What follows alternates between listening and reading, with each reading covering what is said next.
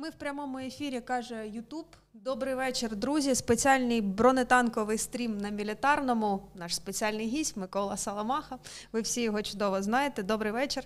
Доброго вечора. І Ян також з нами. Привіт. А ми з Яном з мілітарного, Микола Соломаха, е, фахівець в бронетанковій галузі. І будемо сьогодні е, говорити про застосування бронетехніки у війні на цьому етапі. На по, тому, що відомо станом на зараз. Важливий нюанс. Ми зібрали питання від наших е, патронів на Патреоні і спонсорів на Ютубі. Була спеціальна форма. Ви скинули 24 питання. Ми розраховували, що буде тисячі півтори. Ну такий у нас обсяг патронів і спонсорів. А питань було 24. Деякі з них повторювалися, але а, ну зрозуміло, да? вони питання на поверхні, очевидні, і а, частина звучить досить е, об'єктивно, загально в плані того, як себе показала західна бронетехніка. е, На війні зараз давайте з цього почнемо такими загальними рисами. Далі будемо уточнювати і по видах, по типах, е, і по е, ролі у війні.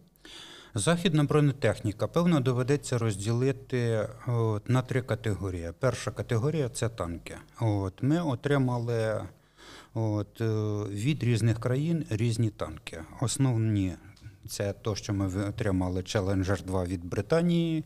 От, е, експлуатують їх десантно-штурмові війська. У бригаді одна рота. Це снайперська гвинтівка, надзвичайно потужна, от, е, з надзвичайно серйозним захистом, гарна підготовка екіпажів і екіпажі в захваті. От, е, якщо враховувати то, що серед членів екіпажів є ті, хто вчився на танк Т-80Б, а потім переучився е, на той же самий Challenger 2, то вони все-таки кажуть, що це земля і небо.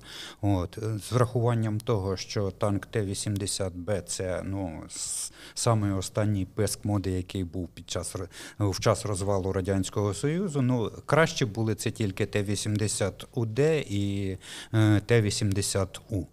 От, але їх було мало, менше тисячі в загальній кількості, а Т-80Б було майже 6 тисяч. От, так от, е, різниця це приблизно е, 20 років. От, відставання танка Т-80Б від е, Челенджера 2. І цим все сказано.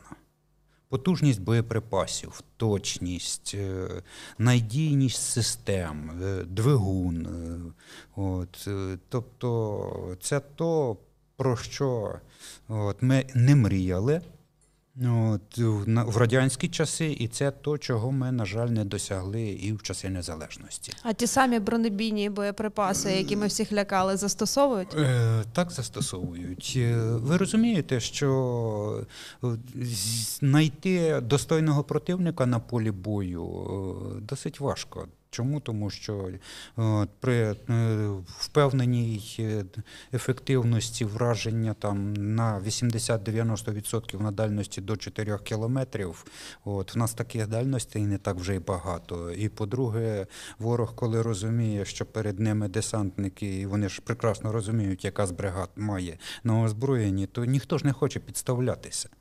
От, Є друга категорія машин, це Леопард 2А4 в різних знову ж таки виконаннях. Перші машини, які ми отримали, це від Норвегії. От, після того частина е, то, що отримали від інших країн. О, Ну, я приведу той приклад, який я серед своїх знайомих, з ким спілкуюся, завжди приводжу приклад, що в 1985 році, от, а я знайомився з машиною саме 1985 року виробництва е, з норвежським леопардом 2А4. От, там вже був тепловізор, який працював тоді і працює до цих пір. От, я в 1985 році, будучи старшим лейтенантом, командиром танкового взводу, а потім командиром навчального танкового взводу, я такого слова тепловізор не знав. Ось вам різниця. От, е, знову ж таки, е, так, е, дуже багато страхів було про те, що він недостатньо захищений Леопард 2 А4. Це неправда. Чому? Тому що броньовий захист німці пішли трошки іншим е, шляхом. Е, Радянський Союз і ізраїльтяни використовували в якості е, динамічного захисту вибухівку, то німці не застосовували вибухівку, вони гралися, отримавши технологію від британців, пасивним захистом, різні матеріали, різні відстані, і ефективність цього нічуть не менша, ніж застосування навісної дина- навісного динамічного захисту типу контакт 1 чи контакт 5. От, е, і як приклад, е, ті ж самі е, в Радянському Союзі, е, коли виготовили е, модулі спецбронювання, які в танкові Т-72Б в правій і лівій скулі башти встановлені, то підгледіли ж цю конструкцію в кого? Саме в німців. Тільки в німців це все діло розташовано вертикально. В Радянському Союзі вирішили, що вони мудріші, розмістили це все діло горизонтально, і там з'явилися кути, під якими снаряд входить і проходить між цими шарами, і практично ну, от, наносить враження танкові. Тобто не працює ця схема тільки через те, що не врахували, що не можна повертати от, на 90 градусів і повернули. От, е, Леопард перший. Так, Леопард перший це дуже стара машина. От, е, мало того, що вона стара е, і технологічно, і значить, двигун слабший. Він дуже багато років простояв без експлуатації. Тобто виводилися ці танки з експлуатації е, 30 років тому назад, 20 років тому назад. Самі останні виводилися 15 років тому назад, а далі вони чекали в різних умовах часу, коли хтось їх знайде, добереться і почне е, якось трошки ремонтувати і передавати Україні. От. На жаль, такі явища, як старіння металу, о, значить, втрата багатьох якостей, е, та ж сама електроніка, тобто всі радіотехнічні пристрої. От. е, Це все привело до того, що нам треба дуже серйозно думати, як тактично грамотно використовувати ці машини для того, щоб ми їх перше не втратили, і друге, щоб не, ми не нара- наражали е, на небезпеку екіпажі цих машин.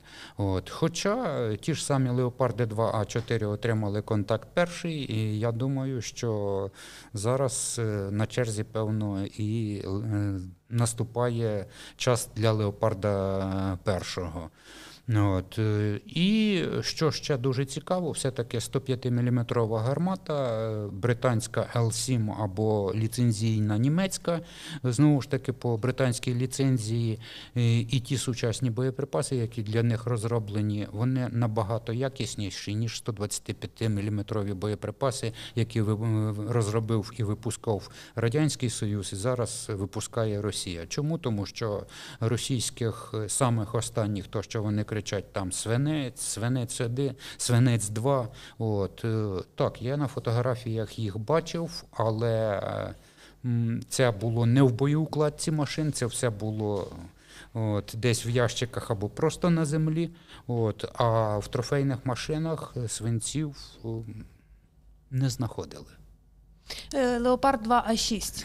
Е, Леопард 2А6 це е, модернізований Леопард 2А5, а той, а той це в чергу, в свою чергу модернізований е, е, Леопард 2А4.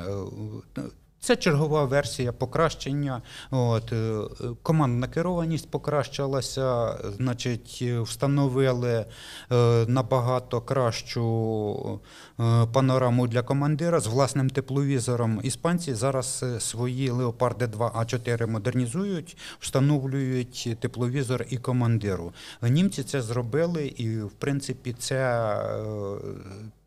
Посилило можливості командира е, спостерігати за полем бою, виявляти цілі, е, можливо, навіть раніше, ніж навідник може виявити е, в будь-який час доби. От, і це суттєво посилило. Ну і покращення захисту, ось ті так звані навісні. Хтось каже рело, хтось каже клюв, от, е, модульні елементи. От, е, вони досить суттєво покращили бронезахист і е, ми вже бачили досить багато кадрів, коли екіпажі Леопард 2 А6 вступають в двобій навіть з двома танками противника і виходять переможцями. Ми зараз будемо уточнювати по всьому окремо. Це такий вступ у нас був, скажімо так. Е, відповідно, є ще таке з загальних питань про колісні танки в наших умовах. Чи вони доречні, чи потрібен якийсь розвиток е, цієї техніки. Я зараз е, ну це не про AMX 10 йдеться, тому що ми вже розбирали, що це не колісні танки, а це розвідувальні машини е, по суті. А от колісні танки, їхнє майбутнє в таких умовах війни, як, як наша. На жаль, е, колісні танки е, все е, впирається в те, що є максимальне навантаження на одне колесо. От. І якщо танк буде мати 6 коліс, то його максимальна вага от, не повинна перевищувати 30 тонн. Якщо танк буде мати 8 коліс, то його максимальна вага не повинна перевищувати 40 тонн. От, е, добитися захисту в такій ваговій категорії при наявності 120-мм гармати і тієї кількості електроніки, от, яка знаходиться під бронею, от, е, це або треба жертвувати кількістю боєприпасів досить серйозно і ставити туди автомат заряджання для того, щоб ще й зменшити об'єм е, той, який заряджаючий. Заряджаючий бере е, приблизно третину робочого об'єму в будь-якому танкові, тому що йому доводиться стояти, йому доводиться повертатись е, на 210 градусів, йому доводиться нахилятися вперед. От, Можна замінити автоматом чи механізмом заряджання, як це пішли, як це було зроблено в радянському союзі на танках Т-64, Т-72. От, чи можна зробити забаштові автомати заряджання, які стоять е, зараз е, на тому ж самому Леклеркові, давно розроблені американцями і випробувані ними. Я підозріваю, що у німців точно так же є автомат заряджання е, на такий випадок. Але я не думаю, що це буде та машина, яка замінить гусеничний танк. Так, ну що, давайте будемо уточнювати, з чого почнемо? А, З першого леопарда, з другого. Давай, давай з других леопардів сучасних танків. От ви кажете, що танки, попри, наприклад, аурне довіри до захисту Леопарду 2.4, вони все-таки мають хороший захист.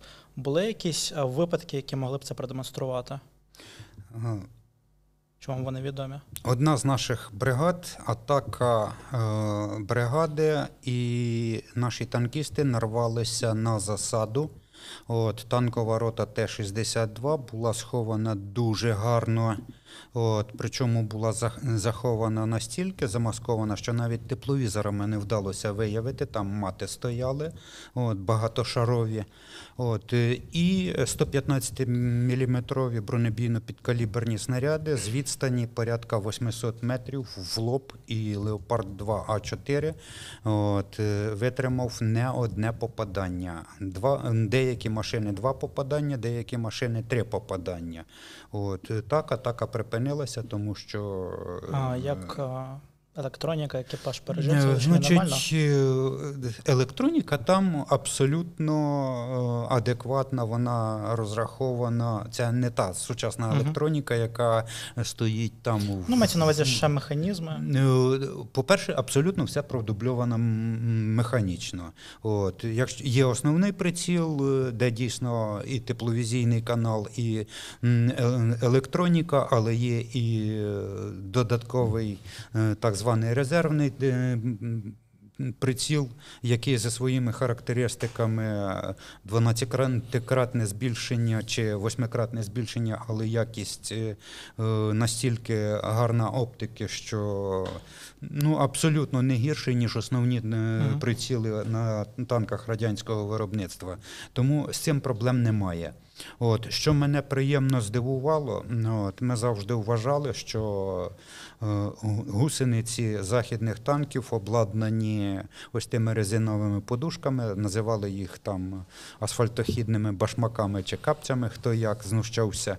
От, е, виявляється, що вони не для того, щоб ходити по асфальту, їхня основна задача, а для того, щоб витримувати навантаження от, е, при підриві під гусеницею протитанкової міни от, ТМ-62 чи її аналогів. І якщо підрив е, під радянською гусеницею такої міни, ця гусениця розлітається, е, і танк втрачає гусеницю і стає е, нерухомий на полі бою і відразу ціль для ворога, от, то були випадки, коли гусениця витримувала і два підриви, і навіть три І танк продовжував. І танк продовжував повільно рухатися заднім ходом і сховався все-таки за укриття. От, е, тобто, ось такі от речі е, вони працюють. А що це за танк був? Леопард. А, да. А четвертий. А, а, ну, все-таки 115 мм гармата це вже минуле століття. А цікаво щодо нових викликів, ну хоча б, наприклад, ФПВ. Давайте так, проти- е, танкові гранатомети і корнет. Що про це можна сказати? Ну, з корнетом в мене історія давня. Чому? Тому що років п'ять тому назад виникла ідея зробити тренажер ПТРК Корнет. Е, Відповідно, ми зробили цей тренажер і ми врахували всі ті рекламні трюки, які росіяни застосовували на західних ринках. А потім мені в руки потрапив трофейний корнет. От, а там кратність прицілу от, 10 крат, а не 12 і 20, як на, як для, на експортних варіантах. От, е, а там е, оптика. Якість її досить сумна, і причому прямо в тактико-технічних характеристиках написано, що поле зору коливається, величина поля зору від 5,5 до 8 градусів. От, е, коли я задав питання професійним оптикам, які займаються такими речами, вони кажуть, а це стало причина ось цієї записи в тому, що в них немає е, розробленої ось цієї схеми і немає тої кількості лінз для того, щоб дуже велику серію одинакової якості, там 8 градусів, і це. От, е, що є, з того і набирають оптичну систему. От. А це призводить до того, що нестабільна е, величина поля зору. Кратність вони ще якось доганяють до 10 крат, то з величиною поля зору там проблеми. Ну і якщо дивитися е, по статистиці, то сама велика кількість е, втрат бронетанкової техніки це все-таки артилерія. От, е, після того це все-таки е, авіація і дрони. От, а протитанкові засоби, ті, які на полі бою, тобто самі танки і е, ракети протитанкові керовані, а росіяни застосовують і метиси, і корнети, і ті ж самі фаготи з конкурсами, то корнет він займає дуже невелику нішу. От, в загальній кількості втрат це менше 10%. От, і е, самі росіяни кажуть, що якість тих ракет, які вони отримують, вона не завжди відповідає тому, що вони очікують. От, і є ще психологія. От вони е, зараз пробують е, на корнет приладнати дистанційне керування і поставити тепловізійну камеру, тобто зробити з корнета стугну П. От е, я розумію, чому це робиться, тому що якщо ракета летить на відстані 4 кілометра при швидкості ракети 300-310 метрів за секунду, це, то це оператор досить довгий час знаходиться е, під можливим вогнем противника. От, е, тому є такі проблеми, і, скажімо так, корнети це не саме основна А FPV? одиниця. FPV це набагато е, складніше. От, е, чому? Тому що це та технологія, з якою доводиться боротися абсолютно всім. От, якщо ми раніше сміялися з того, що е, росіяни там мангали е, роблять, е, причому вони це не від гарного життя почали робити. От, зараз нам теж доводиться не робити ці самі речі, ну, трішки в іншій конфігурації. От, але зараз є е, основних три способи захиститися від таких речей. От, це перше застосування е, своєчасне виявлення і застосування засобів РЕБ. От, причому настільки потужних, щоб дійсно е, втрачали керування е, дрони, не тільки FPV, а й решта дронів. От, е, другий спосіб е, це їх е, е, розстрілювати всіма можливими засобами, а це розхід боєприпасів, навіть якщо там створювати якийсь загороджувальний вогонь е, стрілецького відділення чи навіть стрілецького взводу, то це дуже багато патронів треба потрапити, щоб збити. От. е, І третій це використання е, якраз ось цих е, козирків, так званих. Ну, зараз вже е, ті ж самі росіяни почали ставити і на виставці і показувати, і вже у військах в них з'явилися навіть елементи динамічного захисту контакт 1 зверху над танками, е, на надбудовах. На сітках. І, ну там і сітки, вони, тобто вони стараються максимально використовувати всі можливості, які є. От, е, ми теж, певно, дійдемо до цього рано чи пізно. Будемо використовувати ті ж самі якісь е, поліамідні сітки, от, причому перекривати не тільки башту, а можливо і е, трансмісію, і е, відділення керування. От, е, і ті ж самі події, і війна між Хамасом і Цахалом, знову ж таки, ми вже теж побачили навіть на Меркавах четвертих такі ж самі. Ну, промислово випущені або саморобні от, е, дахи над баштами танків для того, щоб захистити танки або від бомбометання з дронів, або від FPV. Ну, саме основний метод це все-таки, певно, буде е, застосування, насичення е, військ е, засобами радіоелектронної боротьби. Причому бажано, щоб кожен танк мав індивідуальний засіб радіоелектронної боротьби, чи кожна бойова машина, Ну, чи кожен цікаво, як ми рухаємось цю сторону, які зараз у нас положення з цим. Я бачив, деякі волонтери в ініціативному порядку роблять.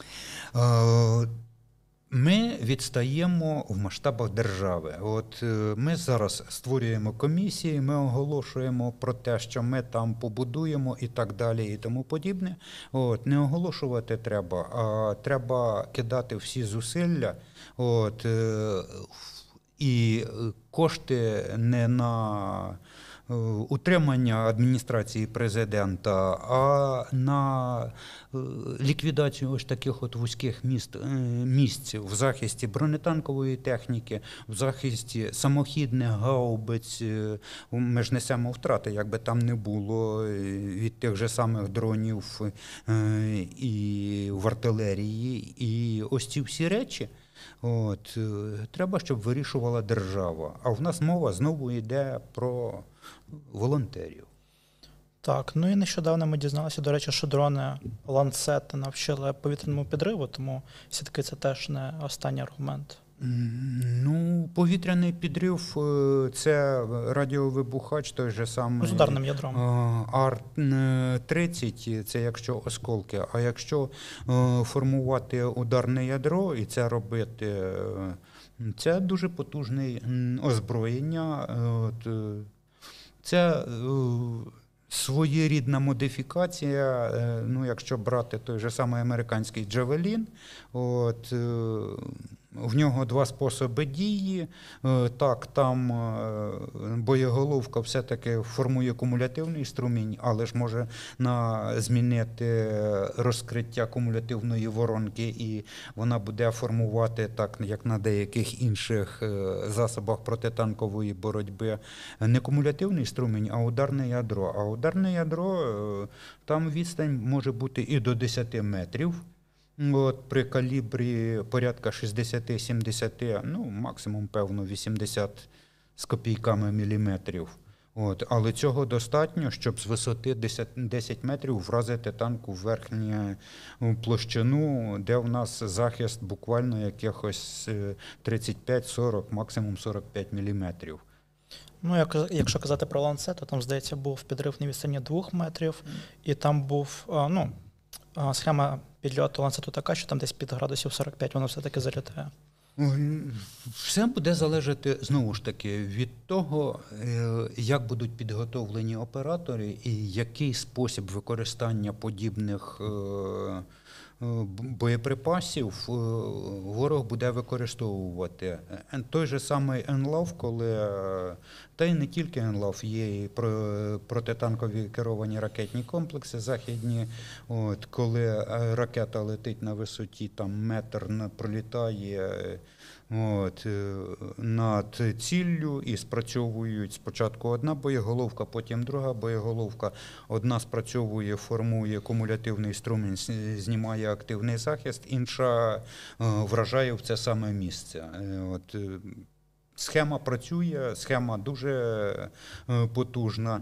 От Той же самий НЛАВ, е, так, якщо там знову ж таки чуть-чуть погратися з розкриттям е, е, е, воронки, можна отримати Угу. той же самий цей ударне ядро, яке буде працювати от, на відстані від пів метра до 10 метрів. Чи, чим воно страшне? Тим, що воно працює на дуже великій відстані. От.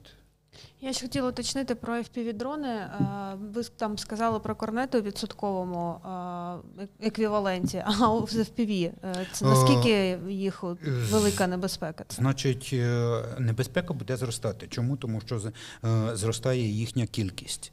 От, е, якщо раніше е, була дуже велика кількість е, радянських ракет для протитанкових керованих ракетних комплексів, то за два роки війни ворог все-таки більшу частину їх використав. Мало того, там ще і частина з них була, ну скажімо так, неналежної якості. Чому? Тому що термін переспорядження любого твердопаливного двигуна о, це 15 років. Якщо ракета пролежала більше 15 років.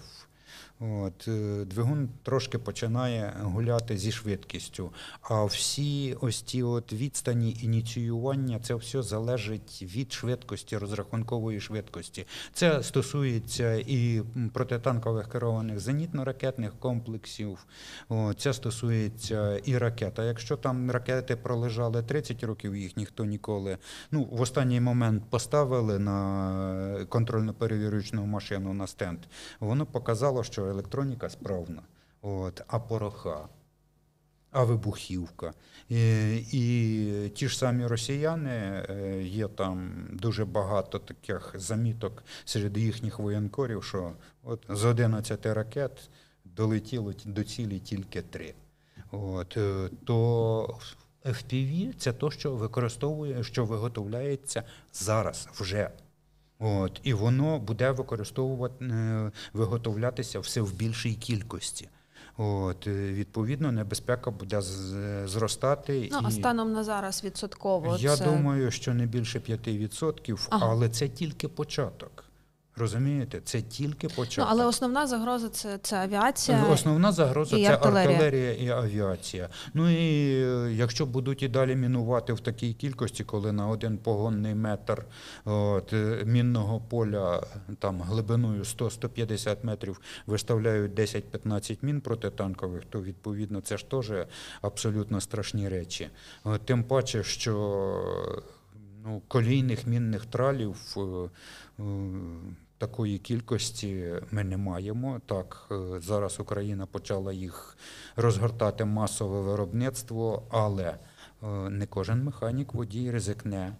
От, е, їхати вперед, і не кожен витримає там один чи два підриви міни під колійним мінним тралом, і після того буде далі їхати вперед.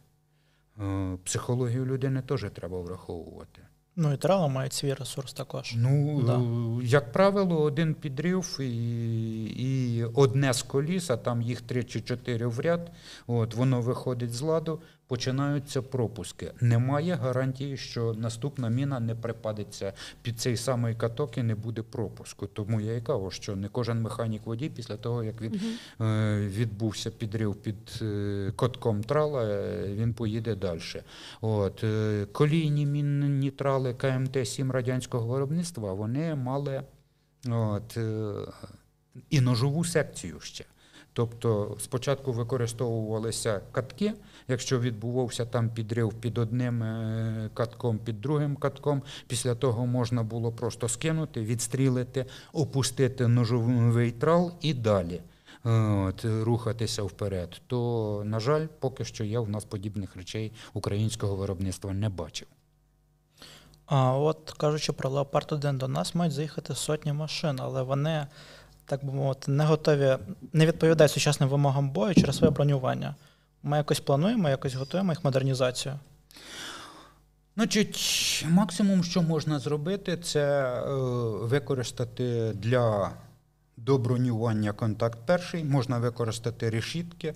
От, кардинально це зміну ситуацію не змінить, тому доведеться тактику використання цих машин е, е, знову ж таки підганяти під ті можливості, які є. Дивіться, ми коли отримали від Словенії е, М55С. От, е, та ж сама 55-ка, в принципі, вона за бронюванням ну, тільки чуть-чуть краща була. Але ізраїльтяни е, словенцям модернізували ці машини, динамічний захист. От, по характеристиках він десь приблизно відповідає контакту першому, і о, в нас е, цей батальйон е, ну, критичних втрат там, певно, е, тільки одна машина, яка не підлягає відновленню як танк, ну, з неї зроблять щось інше. Артилерія, здається, влучила, да, башту? Так, е, але це е, е, безпосередньо не це. Це, Це о- ви про М55С. Е, Про, про М55С. В принципі, практично до цього самого рівня можна е, довести і леопарди е, перші А5. От, система керування вогнем там не гірша. От, е, Боєприпаси там точно такі ж самі, тому що калібр той самий 105 мм. І, в принципі, е, давайте подумаємо, якщо в мотопіхотній бригаді, в танковому батальйоні взагалі не, немає абсолютно нічого. То це шикарна е, техніка, А, да. Або е, цій бригаді дали один батальйон Леопард 1А5, то е, вибачте, коли немає нічого, це одна ситуація. А коли в тебе є танковий батальйон, який можна з розумом використати, о, це зовсім інша ситуація. А, ну, тобто, ми можемо очікувати на динамічний захист і сітки, якісь решітки на танках, так? Я думаю, що так. А, ну там досить е, тонкий бортовий захист, тобто витримає чи ні? Ви розумієте, е, є така річ, е, контакт перший, коли під самі ці бойові елементи підставляються. Ті ж самі росіяни використовують для того, щоб ослабити дію на корпус, от, надзвичайно пр- примітивне рішення. Ряд металевих трубок, от, які в якості демпфера працюють, і коли підривається контакт перший чи той же самий контакт п'ятий, Там релікт, здається, Е, про релікт. Ну, да. релікт це досить умовно. Е, Які там е, бойові елементи, можна назвати це реліктом, можна назвати всім чим завгодно. Так от, коли спрацьовує бойовий елемент захисту, от, і коли пластина починає тильно рухатися. То вона її рух гаситься в тому числі і цими трубками, які знаменуються, ком, значить, гасить енергію, і передача енергії вибуху на основний корпус зменшується настільки, що в принципі е, вони це можуть використовувати навіть на бойових машинах піхоти 3. От. е, Ну і можна використовувати і інші матеріали, але самий простий я сказав. От. Як можна це компенсувати? Е, В Україні є досвід. Чому? Тому що в нас е, е, розроблялася та ж сама ракетка мікротеком, динамічний захист для легкоброньованої техніки. От. Ну, щось з цього. А Це взагалі проект якось був доведений до розуму, чи це на стадії розробки щось Це було на стадії розробок, але принаймні випробовування були. Угу. От. Ну і ще таке питання по леопарду першому. У канадці е, замовляли принаймні для себе комплекти невибухового і динамічного захисту. Ну, невибуховий Такі дин- блоки навісні. Які- Невибуховий динамічний захист е, це та річ, яка е, закладена безпосередньо в е, основних масивах бронювання на тому ж самому Леопарді А4. От, е, це е, схема, яка, яку розробляли британці. е, Спочатку це було в них Чопхем, потім Барлінгтон, потім Дорчестер. Що зараз в них там? Ну, десь такі речі, комплекти на ринку зараз можна знайти, чи це тільки замовляти? Тобто ми Я- можемо десь викупити їх? Я думаю, що готових таких речей ніхто ніколи на склад не виробляє, тому що, по-перше, це досить дорого. От, е, по-друге, е, стовідсоткової впевненості, що хтось купить там через 3 чи через 4 місяці, е, ніхто не дасть. Тому такі речі це тільки контрактуються. Мало того, е, там ще і аванс можуть попросити 100% вперед.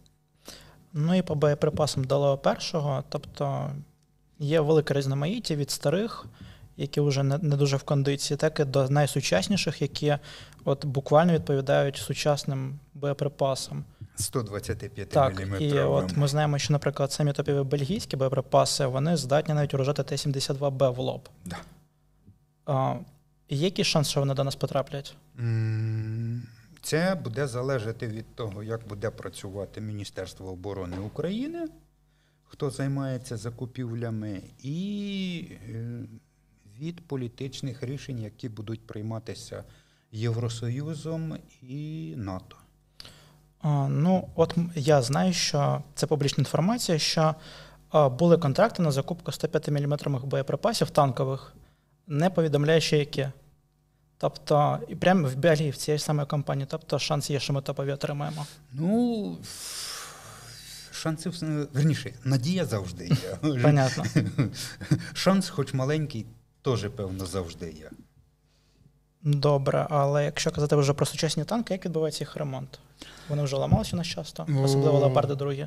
Ти чекайте, чекайте. Я тут я просто я знаю, Ян просто підготував там свій набір питань. Я не за не, не влажу, щоб все щоб все відбулося. Але е, є ще така штука. Андрій Тарасенко, зокрема, в своєму блозі там і в соцмережах писав, що Леопард 1 ми не впізнаємо.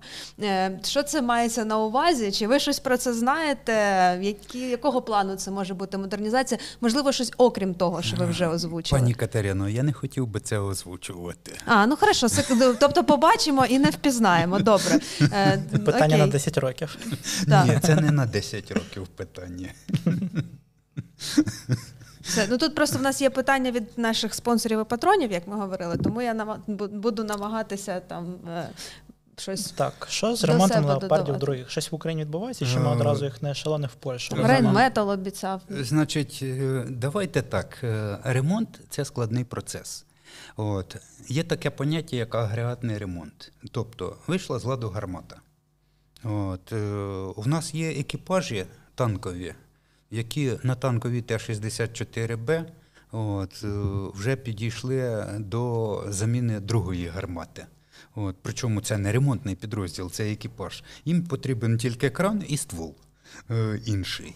А далі вони самі це роблять.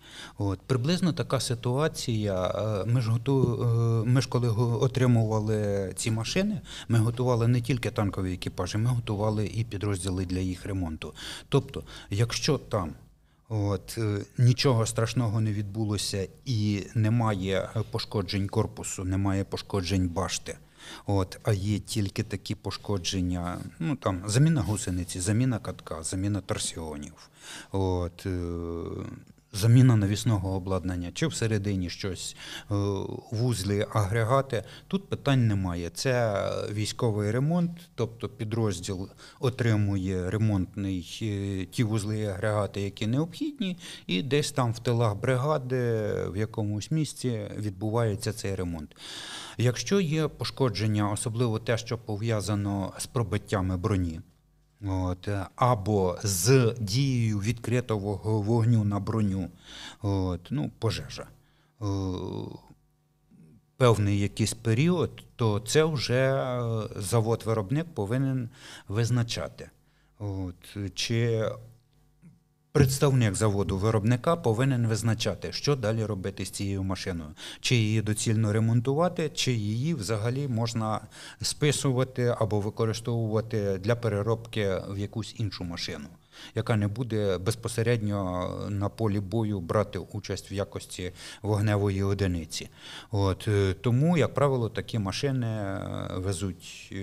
Ну, скажімо так, на територію наших партнерів, от, і, там відповідні фахівці займаються цими машинами. От, е, я думаю, що вистачило розуму от, укомплектувати ремонтний фонд е, не по радянських нормативах, коли там на танковий батальйон е, два запасних двигуни, от, і на тому фініш. От, е, а це більш е, серйозні цифри, і тоді такі ремонти не займають е, довгий час. Ну, якщо таких речей в запасі немає, то тоді доводиться чекати, поки союзники поставлять по тих заявках, які доводиться робити. А як взагалі з ремонтопридатністю цих леопардів? Тобто ми бачили танки, де здетонував боєкомплект, але ніша врятувала від повного знищення танків. Е, Ну, там, де здетонував боєкомплект, там е, зрозуміло, що е, ремонтопридатність такої машини. ну, мова абсолютно- взагалі про те, не наскільки ми можемо ремонтувати, а взагалі наскільки вони піддаються ремонту Така після. машина не піддається ремонту. Тобто дія відкритого полум'я, короткий період, але на внутрішній поверхні корпусу і башти. От, ну, практично на 100% поверхні башти, і там залежить від того, на якій це однозначно машина списується. А заміну башти, якщо О, не можна з- врятувати таким чином. Ну, заміна башти. е, Я не думаю, що детонація боєкомплекту.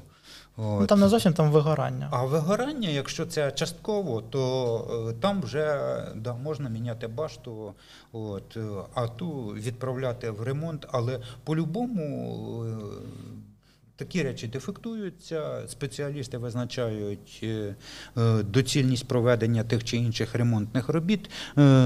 Досить серйозні складні процедури.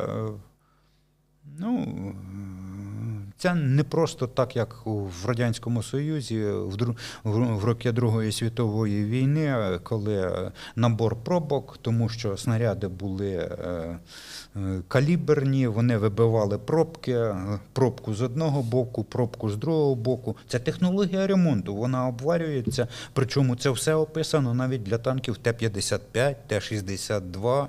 От, е, єдине, е, наборів пробок я ніде таких не бачив е, броньованих. А от в тому інтерв'ю, яке ми з вами записували минуло, минулої зими, коли стало вже відомо, які танки Україна буде отримувати, його, на жаль, Ютуб забанив. Це я нашим глядачам. Ми його не видалили, не заховали. Його забанив Ютуб через те, що ну ми використали для ілюстрації відео, і правовласник забанив його, тому його нема.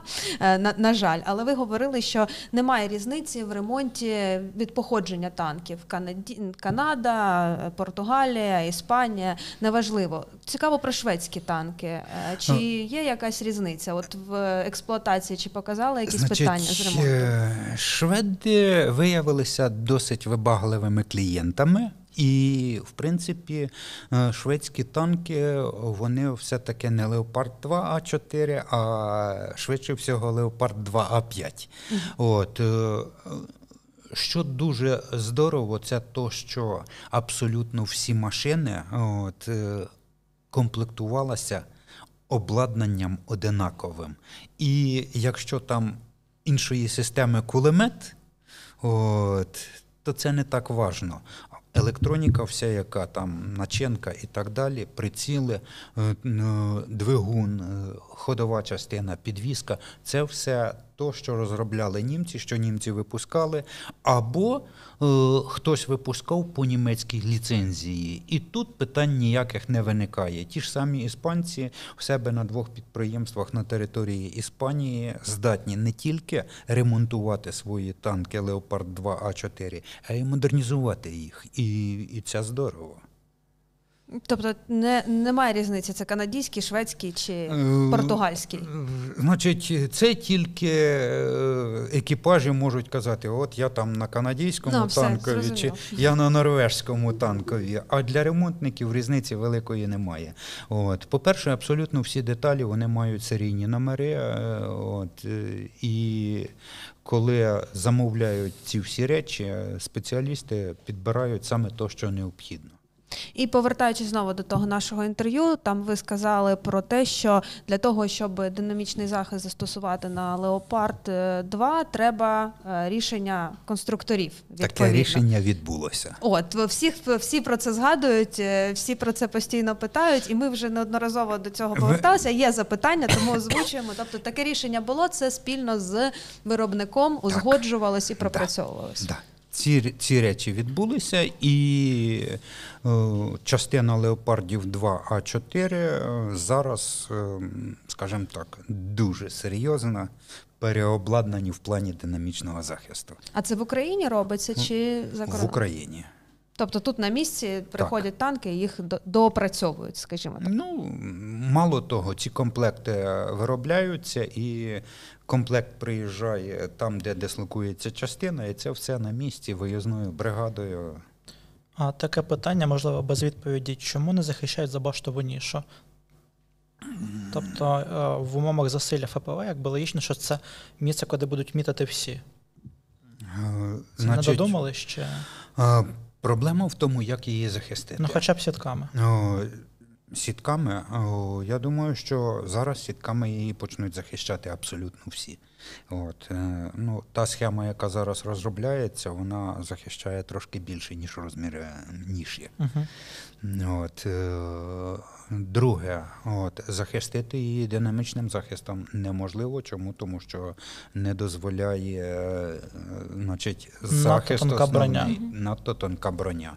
От, і, і третє, е, можна навішувати ще на цю нішу навколо е, якісь ящики, куди там будуть запасні частини, інструмент складати і так далі, і тому подібне. Але це ж знову таке питання балансування броні, е, башти. е, От, і, це треба з виробником знову ж таки досліджувати, погоджувати. Тобто ми побачимо ще якусь модернізацію нову. Я правильно розумію? Ну, я не думаю, що це модернізацією можна назвати. В новому вигляді. До, Да. до оснащення. До оснащення. Да. І відповідно доповнюючи це Інсайди питання, доповнюючи це питання, от е, застосування танків е, на війні в Україні і засобів, е, відповідно, які їх можуть уражати, якісь іще доопрацювання, можливо, актуальні, додаткові, не знаю, якісь е, е, датчики, які можуть виявляти якісь речі, Засоби реп. засоби РЕП в першу чергу. Це зараз те, що дуже потрібно. От. Далі вдосконалювати засоби е, зв'язку. От. е, Ну і е, командна керованість А, і підготовка екіпажів, командирів підрозділів і штабів батальйонів і бригад. Це А що партнери на це кажуть? Вони з цим працюють вже? ну, Ну, от виробники, вони, ну, якби зрозуміло, досвід отриманий, проблема є, вони зі свого боку це вирішують. Вони на ці речі реагують однозначно. От. Але треба розуміти, що якщо ми зараз отримали досвід і партнери зрозуміли, в якому напрямку рухатися далі, то розробка танка наступного покоління це 6, 8, 10 років. Тобто е, вони зараз вчаться на наших помилках от, і на власних помилках. От, е, а результати ми е, ну, не в пожежному плані, е, тому що є такі речі, як сітка, як зверху козирьок. Це все недовго, і тут питання вирішується швидко. Той же самий контакт перший, то все решту це час.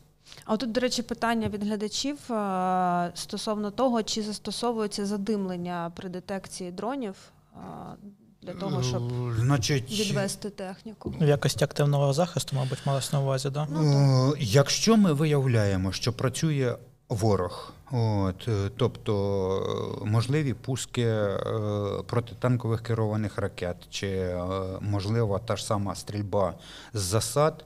От, е, практично вся бронетанкова техніка зараз обра, е, обладнана е, системою дистанційної постановки димової завіси. Це так звана система 902. В залежності від того, яка кількість е, направляючих, мортир там 902, 902Б, 902В. От, е, якщо екіпажі навчені цьому застосовувати, якщо командири розуміють, на яких рубежах можуть бути неприємності, це все застосовується. От, е, на, західна техніка точно так же обладнана. Єдине, що е, є різниця в дальностях застосування. Чому? Тому що західна техніка там немає ось тієї відстані, яка була в нас е, в радянській техніці. Е, От, від 200 до 300 метрів постановка димів і димоутворення розпочиналося десь через 20-30 секунд інтенсивне після того, як граната падала. То на західній техніці їхні димові гранати це на відстані 50-100 метрів і практично миттєве димоутворення, тобто ефективність набагато більша. В цьому плані. Мало того, на західній техніці ще й є та система стрільби осколково-фугасними гранатами з тих же самих гранатометів, от, або картечними зарядами. Є і такі способи. І це на західній техніці використовується, і, в принципі, нам би теж не мішало цей досвід переймати і якось е, при модернізації нашої бронетанкової техніки такі речі робити. Ну а хтось повинен випускати ось ті от е, е, Система- гранати система і систему захисту, активного так. захисту саме такого, щоб можна було з системи 902В при її певній модернізації використовувати і шарапнельні е, заряди, гранати, так звані, і осколково-фугасні. А от ви кажете зв'язок, це мова про леопард, ну покращення зв'язку, це мова про Це леопарди другі? мова е, взагалі про абсолютно всю бронетанкову техніку. Е, Ви розумієте, ми отримали дуже багато різних одиниць. От, е, в різних країнах різні радіостанції. Спроба міняти на щось єдине. От, е, це, як правило, заміна на ліцензовану моторолу, яка називається РБ2К, якщо мене пам'ять Либідь. не підводить. Либідь. Да. От, е, це не військова радіостанція. А не з турецькою, здається, копіювали, ні? Е, Ні, це, це моторола. Угу. Так, а чого не вистачає? Чому? Ну, з цим ясно. Тобто на тих леопардах, які до нас приїхали, це ті самі рації. Ну так. Тобто є проблема якась комунікації між танками, умовно між там танками, аргентинськими і. Е, Ні, мі- мі- між танками, е, слава Богу, проблем немає. Чому? Тому що перше в підрозділі танки всі однієї країни виробництва. Якщо е, рота комплектувалася машинами різних країн, то там відповідно працювали, щоб адаптувати це все діло, щоб ліквідувати ці всі проблеми.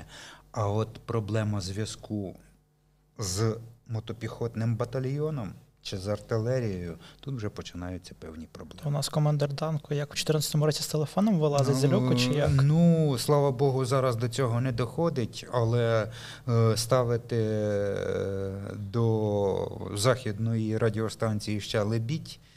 ем, Я поняв. Ам, блін, Давай, забув. давайте, ще, давайте ще окремо. Я знаю, в тебе теж є таке питання про боєприпаси, які на леопардах других Так уже застосовуються. підняли. А про Про, програмов, да, Да. Про, програньо- про програмовані з радіопідривачем чи використовували, і про бронебійними щодо челенджерів питали, а щодо леопардів ні. Е, Значить, е, давайте так. Для того, щоб використовувати програмовані боєприпаси, крім всього решту, ще й треба ставити програматор. От, відповідно, це можуть ставити тільки ті, хто розробляв ці боєприпаси і розробляв систему для їх використання. І е, це або буде робитися під час модернізації. От, тут на території України, тобто ці машини треба на якийсь час з поля бою вивозити в якесь місце. Це за умови, що ці боєприпаси будуть надаватись. Так. А у нас Е, вони є. О, Ну, значить, відповідні процеси А, відбулись. А, ні, вони е, до нас заїжджали боєприпаси, але наскільки я знаю, там потрібна а, спеціальна гармата, яка Е, з'являється на 2,6. е, і, Значить, це не спеціальна гармата, це спеціальне обладнання для Ну, гармати. там індекс, тобто там Да. А2 якийсь. Да, да, да, да. От, таке обладнання можна ставити і на інші гармати. От, але от, е, в базовому варіанті з заводу виходить конкретна гармата, яка дозволяє використовувати конкретні боєприпаси. А гармати, ті, які були випущені раніше, можна модернізувати до цього рівня. От, але ця установка додаткового обладнання. От, е, це час, е, це певні кошти і це наявність такого обладнання. Тому, якщо ми отримали, допустимо, партію машин Леопард 2 А6, яка може використовувати ці боєприпаси, значить ці боєприпаси будуть іти саме в цю бригаду, в цей танковий батальйон. Тут питань не буде виникати. Якщо ми захочемо в якості ще, то тоді нам треба буде піднімати питання, що нам необхідно. А є якась інформація про їх застосування, як вони себе показали? Значить, інформації такої немає. Добре, з, з посмішкою сказав пан Микола. І стосовно бронебійних боєприпасів для леопардів. Значить, е, ті боєприпаси бронебійні, які Україна отримала від наших західних союзників, вражають абсолютно всю бронетанкову техніку, яка з'являється на полі бою, от, на дальності ефективного використання е, гармат танка Леопард 2 А4, тобто на дальності 3,5-4 кілометри. Ну, я додам ремарку, що до нас заїжджали німецькі топові або передтопові боєприпаси ДМ-53. Да. Да, і Німеччина ще додатково замовила самі топові, я зараз не згадаю індекс, але вони будуть уже в наступному році. А для цього треба теж е, Ні. гармата. Бронебійні ні. ні, ні, ні, ні. Все, Там, е, тільки, та- тільки для програмованих. Та, там е, балістика тільки прошивається в балістичному обчислювачі, і це при, приїжджає розумний спеціаліст е, з з ноутбуком, підключається і все. А от, до речі, хороша тема. Дійсно, у нас знову ж таки різні національні танки, тобто леопард там канадський, аргентинський, і вони ж, мабуть, з... Арген... оговорився, мабуть, да. Е, Неважливо. Ну, тобто різних країн. Порту- Мабуть, в них Порту- забуті різні Португалія, боєприпаси. Іспанія. Да. Е, е, значить, Португальські мав на увазі. Е, Трішки не так. От, е, перше, от, е, є стандарт НАТО. От, і всі ці боєприпаси вони мають різні назви в різних країнах. От, але е, по суті це одні і ті самі боєприпаси. Ну, знову ж таки, є там Леопард 2.5, а є Леопард 2.4 іспанський, якому вже багато років. Тобто вони по часу просто могли не застати нові а, а боєприпаси. от там є ДМ-33 і ДМ-43. Мгм. І для кожного танка прописано, що ось тут ось такі, а, а там такі. Це знову ж таки, е, коли формуються підрозділи, такі речі враховуються. Чому? Тому що щоб не було таке, що Це ж не з мішка в, одно, в, одному, в одному взводі на одній машині одні боєприпаси можна застосовувати, попередні теж не можна застосовувати, але там відхилення, і там треба або навідника вчити, або перепрошивати е, цей балістичний обчислювач.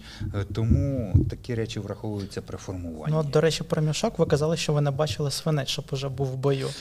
А я чув і бачив від росіян історії, що от були такі випадки, привезли їм свинець, але в підрозділі Т-82, Т-80 просто Б, Да. які не адаптовані для них. от про це мова Тобто- і йде. А, сам тобто факт, тобто- мішок, так? Для бою привезли, тобто вони фактично мають бути в боєукладці. Але інших танків, звісно, є. Давайте виходити з того, що е, розумієте, є служба ракетно-артилерійського озброєння, а є танкісти. Це два різні полюси земної кулі.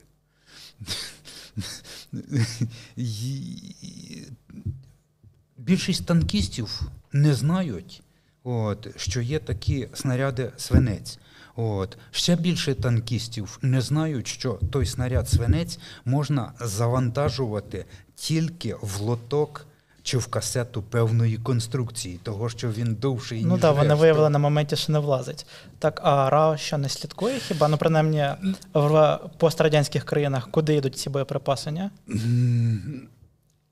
На якомусь етапі цей ланцюжок обривається. Тобто е, була спеціально навчена людина, яку привезли на підприємство, розказали, показали, провели заняття, навчили. От, людина послужила в тому місці, де вона прослужила 3 чи 4 місяці. І от, її перемістили по службі. Там зверху знають, що все повинно бути нормально. А, а там вже то обірвалося, і далі воно Ну, так, приїхало не туди, Людський куди фактор. треба. Людський фактор. У нас такі речі теж іноді бувають. Так, ну що, ми закінчили по західним ще? Ну тут ще було питання. В принципі, ми до нього торкнулися, але ви е, похвалили Challenger 2, А запитання про те, які недоліки є, е, щоб були виявлені в експлуатації. Значить, недолік один. Мало. Мало. Ясно. Я вгадала. А таке ще питання: якось сказується ця аномальна для радянської країни, пострадянської країни маса танків, тобто з 45 тонн до 60. Е, Значить, перше, ми е, їх не використовуємо в таких місцевостях, де настільки е, велика е, мережа водних перешкод, от, що нам треба масово наводити для них якісь переправи або посилювати ті мости, які існують. От, ну, у нас немає таких місцевостей е, там, де зараз ідуть бої. Угу. А Херсонщина. Е, Ну, там же ж Так, зрошу- ж там не. зрошувальних каналів їх не так і багато. От. Мало того, зараз вже не сезон, е, коли подавалася по них вода. І, мало того, Північно-Кримський канал він перестав функціонувати. Тобто е, це не перешкода. От. Я чого про країну згадав, о, в нас ж більшість стрелів танкових радянські, як і машини, які тягнуть ці трали. Тобто вони якось півставні, західна ця важка техніка, під 60 тонн і ці трали радянські. Ми отримали певну кількість от, тягачів Тобто з у нас причепами. Комплект один до одного зараз. Ну, я не думаю, що один до одного. Принаймні, один для три, до трьох це достатньо для того, що ви ж розумієте, що це ж не тільки танки. У нас є самохідні артилерійські установки, які важать більше, ніж танки, самі важкі. Панцергаубиця. Да. І її возити треба, і її возити треба іноді частіше, ніж танки. Тому ми отримували все. Е, слава Богу, в нас це і в ЦПТУ, і е, в ЦРАО є спеціалісти, які мають досвід роботи, які вже довгий час займаються плануванням бойових дій. Багато хто вчиться на власних помилках іноді. А як вони себе на наших ґрунтах ведуть, особливо Донбас?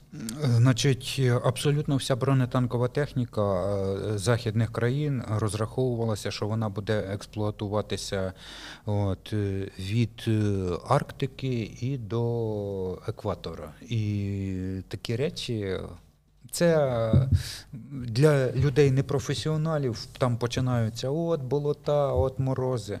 Вибачте, от, е, коли болота і коли морози, то там іноді карта змазки міняється. Тобто замість мастил, які розраховані на використання в тропіках, треба заляти мастила, які використовуються в Арктиці.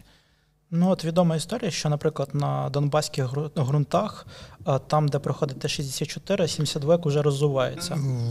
Це е, конструктивний недолік Я саме про це 72-ки. А, тобто, Ви ж розумієте, е, 64-ка, там конструкція трака така, от, що вона продавлює от, е, грязюку, от, катки вузькі і не набивається між катком і гусеницею.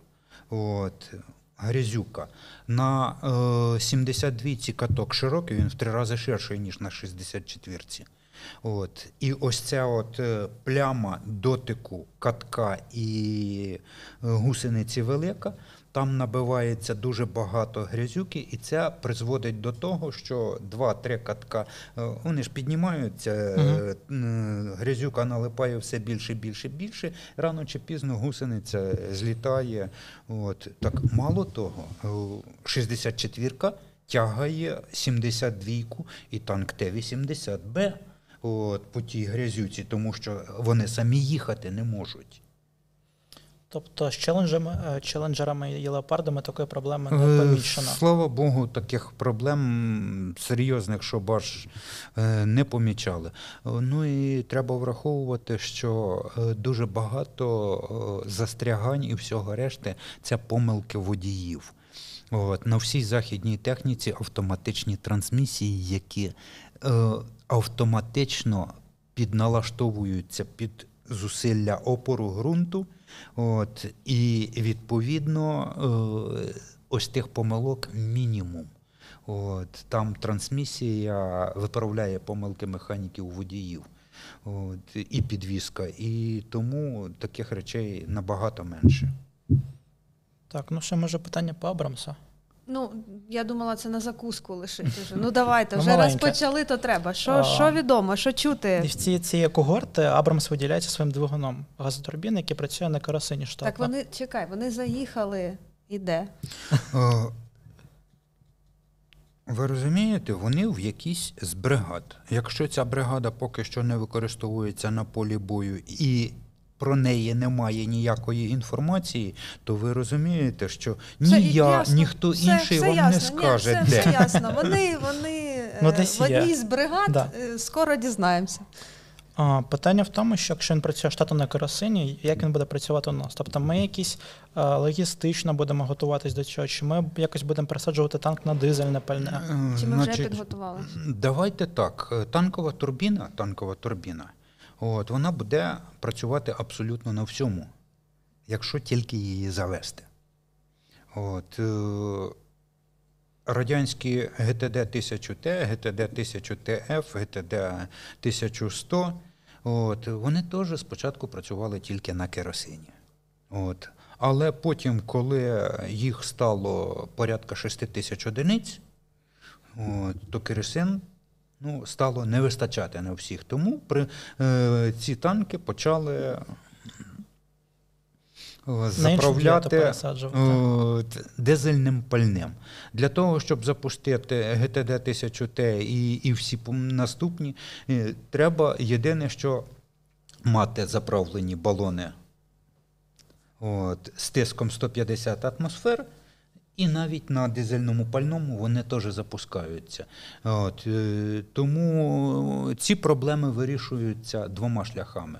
От, або ми тільки керосин авіаційний, ну там є їх кілька марок. е, JP8, JP10. Е, Да, але е, якщо ми переходимо е, на дизельне пальне, то це відповідно якісне дизельне пальне, це знову ж таки погодження з розробником газової турбіни. От, е, і е, тоді там є певні обмеження стосовно ресурсу. От, чому? Тому що все-таки дизельне пальне це не основний вид пального для газотурбин. Тобто ресурс може бути зменшений. Ресурс е, він буде зменшений. От. е, Як будуть поступати е, керівники е, Міністерства оборони і Центрального бронетанкового управління, я не знаю. Ясно. А що таке питання? Структура танкового підрозділу в НАТО і у нас вона відрізняється. У нас менше танків. Як західні танки до нас заїжджають? В плані в якому штаті? Класичному натівському чи під наш підлаштовуються? Значить, коли екіпажі готувалися там, то вони готувалися от, діяти в парах. Відповідно, От, е, частина членів екіпажів і частина офіцерів, які проходили підготовку, мали бойовий досвід на, е, в якості танкістів, частина не мали бойового досвіду.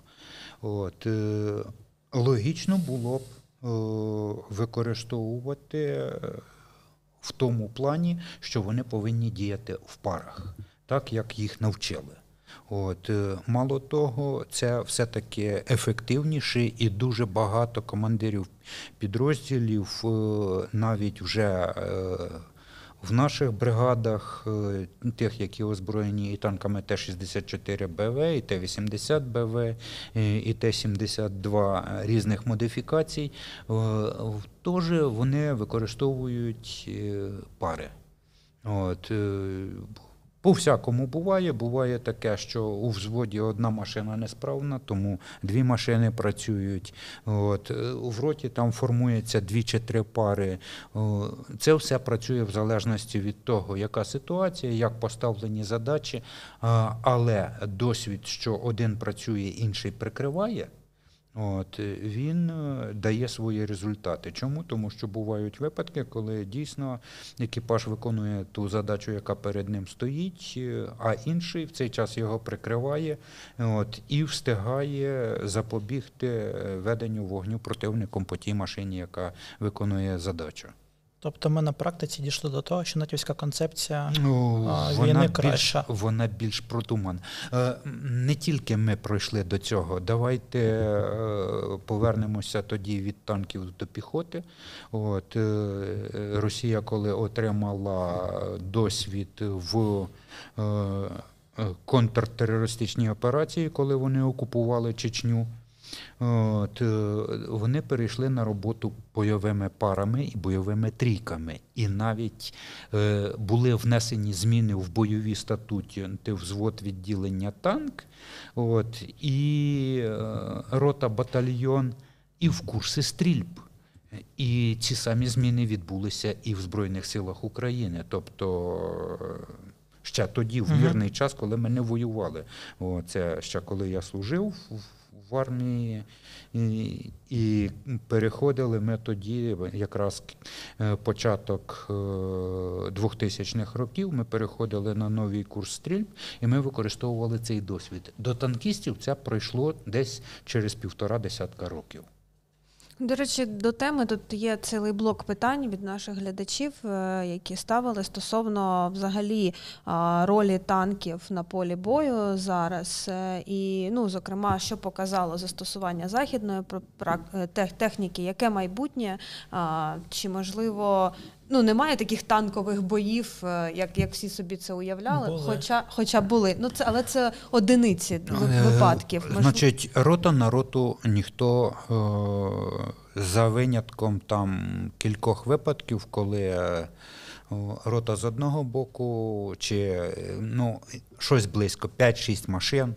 От, з одного боку 5-6 машин, з другого боку, і, і відбувалися е, бої, все-таки були.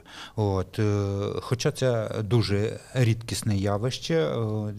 ну, а- так, е, танк і створювався як вогневий засіб, який подолає от, окопи противника, е, ну, глибоко, ешеловану, глибоко ешелоновану оборону з е, дротяними загородженнями, з протипіхотними мінами. Тоді просто протитанкових мін не було. Ніхто ж не чекав такої підлості від британців.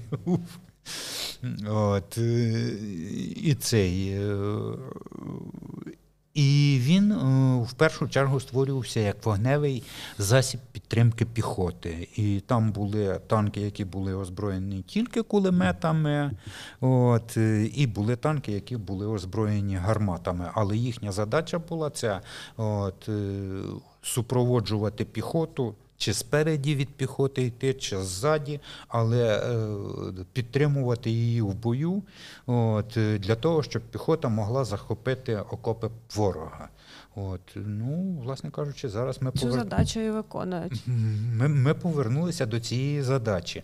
От правда, танки зараз використовуються ще і до цих пір в якості артилерійських установок, і випадки використання танків в якості артилерійських установок, тобто стрільба або напівпрямою наводкою, або з закритих вогневих позицій.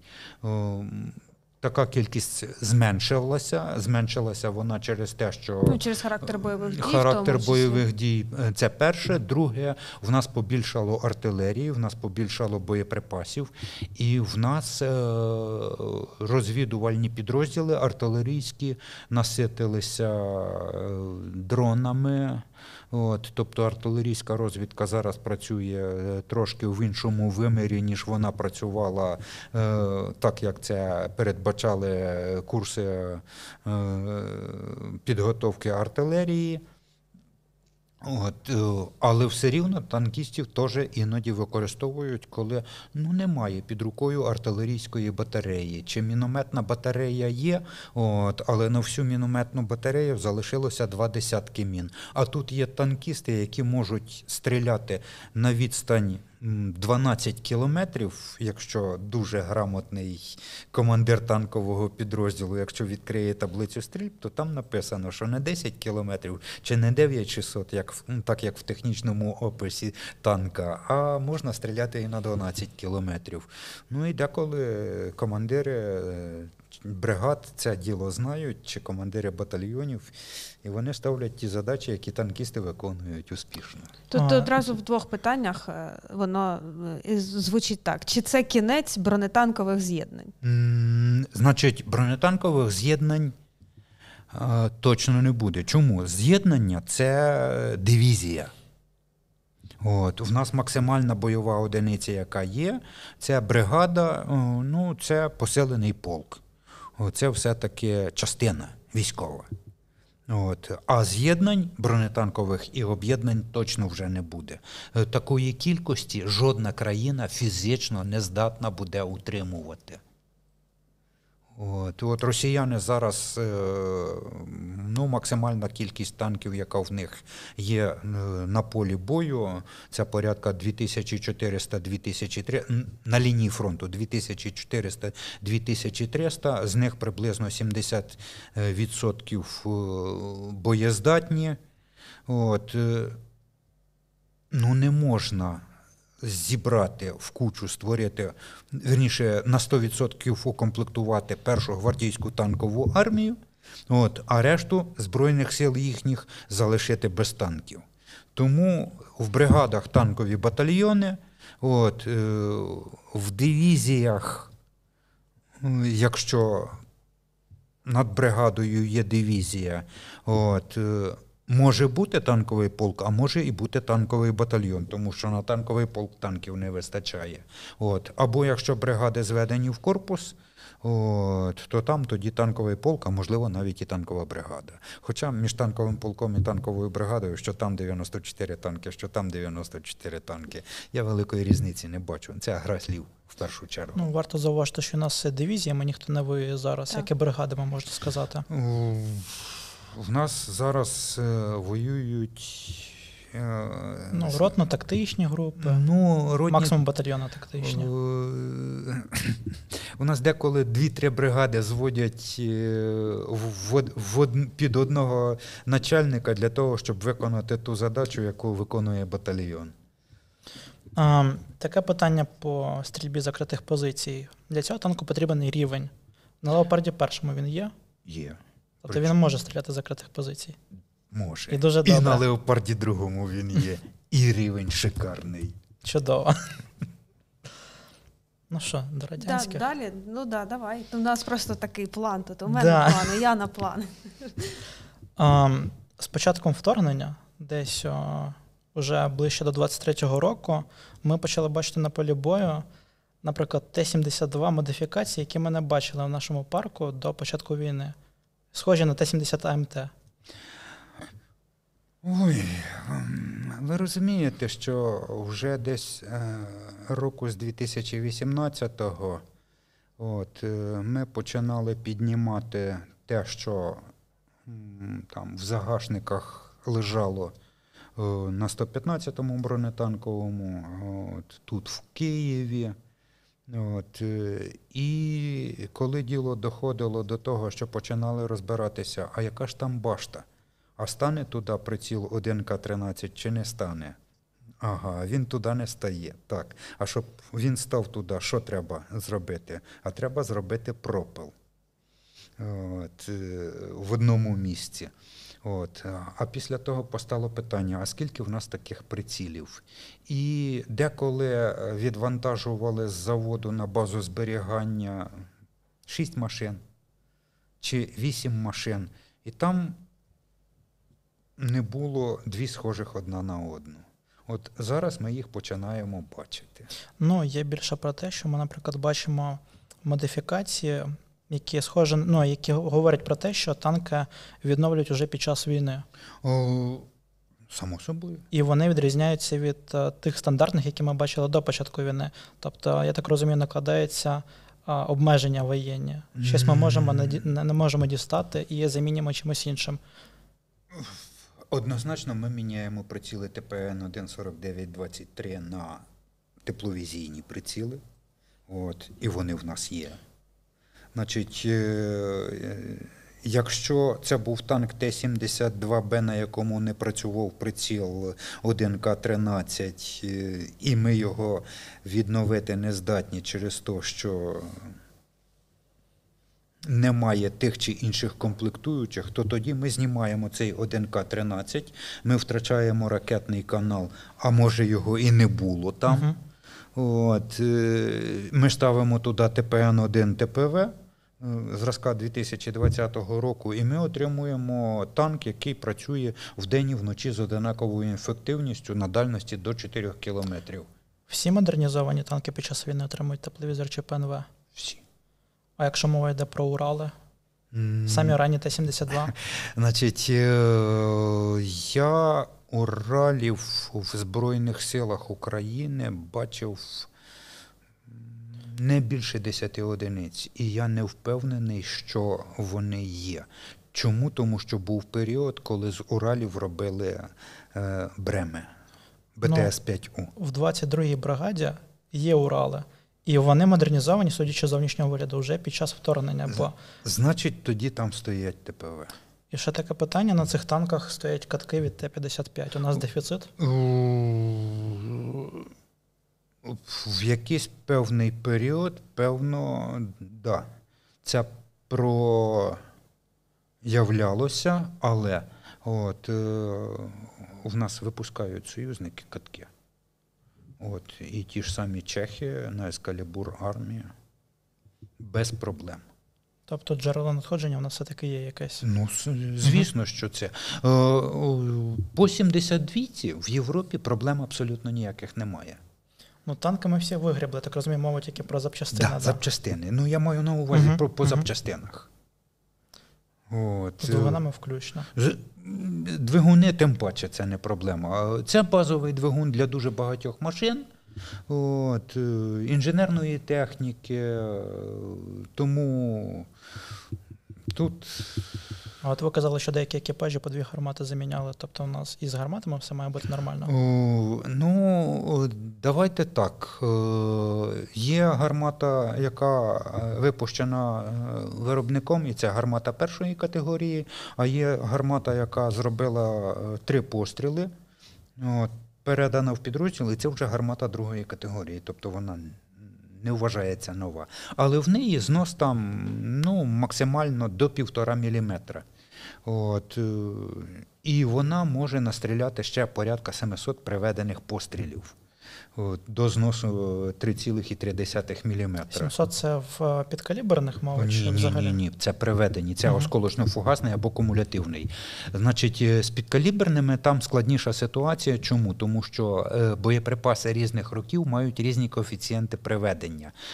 Ті ж самі е, БМ-42 е, Манго, ну, самі найбільш розповсюджені зараз і в росіян, і ми їх використовуємо трофейні дуже багато. Найкраще, що у нас є, по суті, ну, зараз. власне кажучи, найкраще, що в нас є, там коефіцієнт приведення 5. Тобто зробив один постріл бронебійно підкаліберним снарядом манго, в формулярі запиши, що ти зробив 5 приведених пострілів. Тобто, якщо ресурс гармати гарантійний 650 пострілів, то ти можеш зробити тільки там. Не, не хочу зараз помилитися з арифметикою. Е, Тільки 130 з копійками пострілів бронебійно підкаліберним, і ти заженеш її в глухий кут, тому що знос буде 3,3 мм. От, е, ну, я бачив гармати, де знос був 4,6 мм. Тобто переходимо на 130 калібр, перспективний. От, е, А що у нас з боєприпасами взагалі до танків? З підкаліберними особливо цікаво. ну, Ми знаємо, що у нас а, був певний час дефіциту уламково-фугасних, і ми почали свої робити. Знову ж таки, е, калібр 125 мм це Китай, це е, Пакистан, це е, сказати Північна Корея? Може бути, може бути.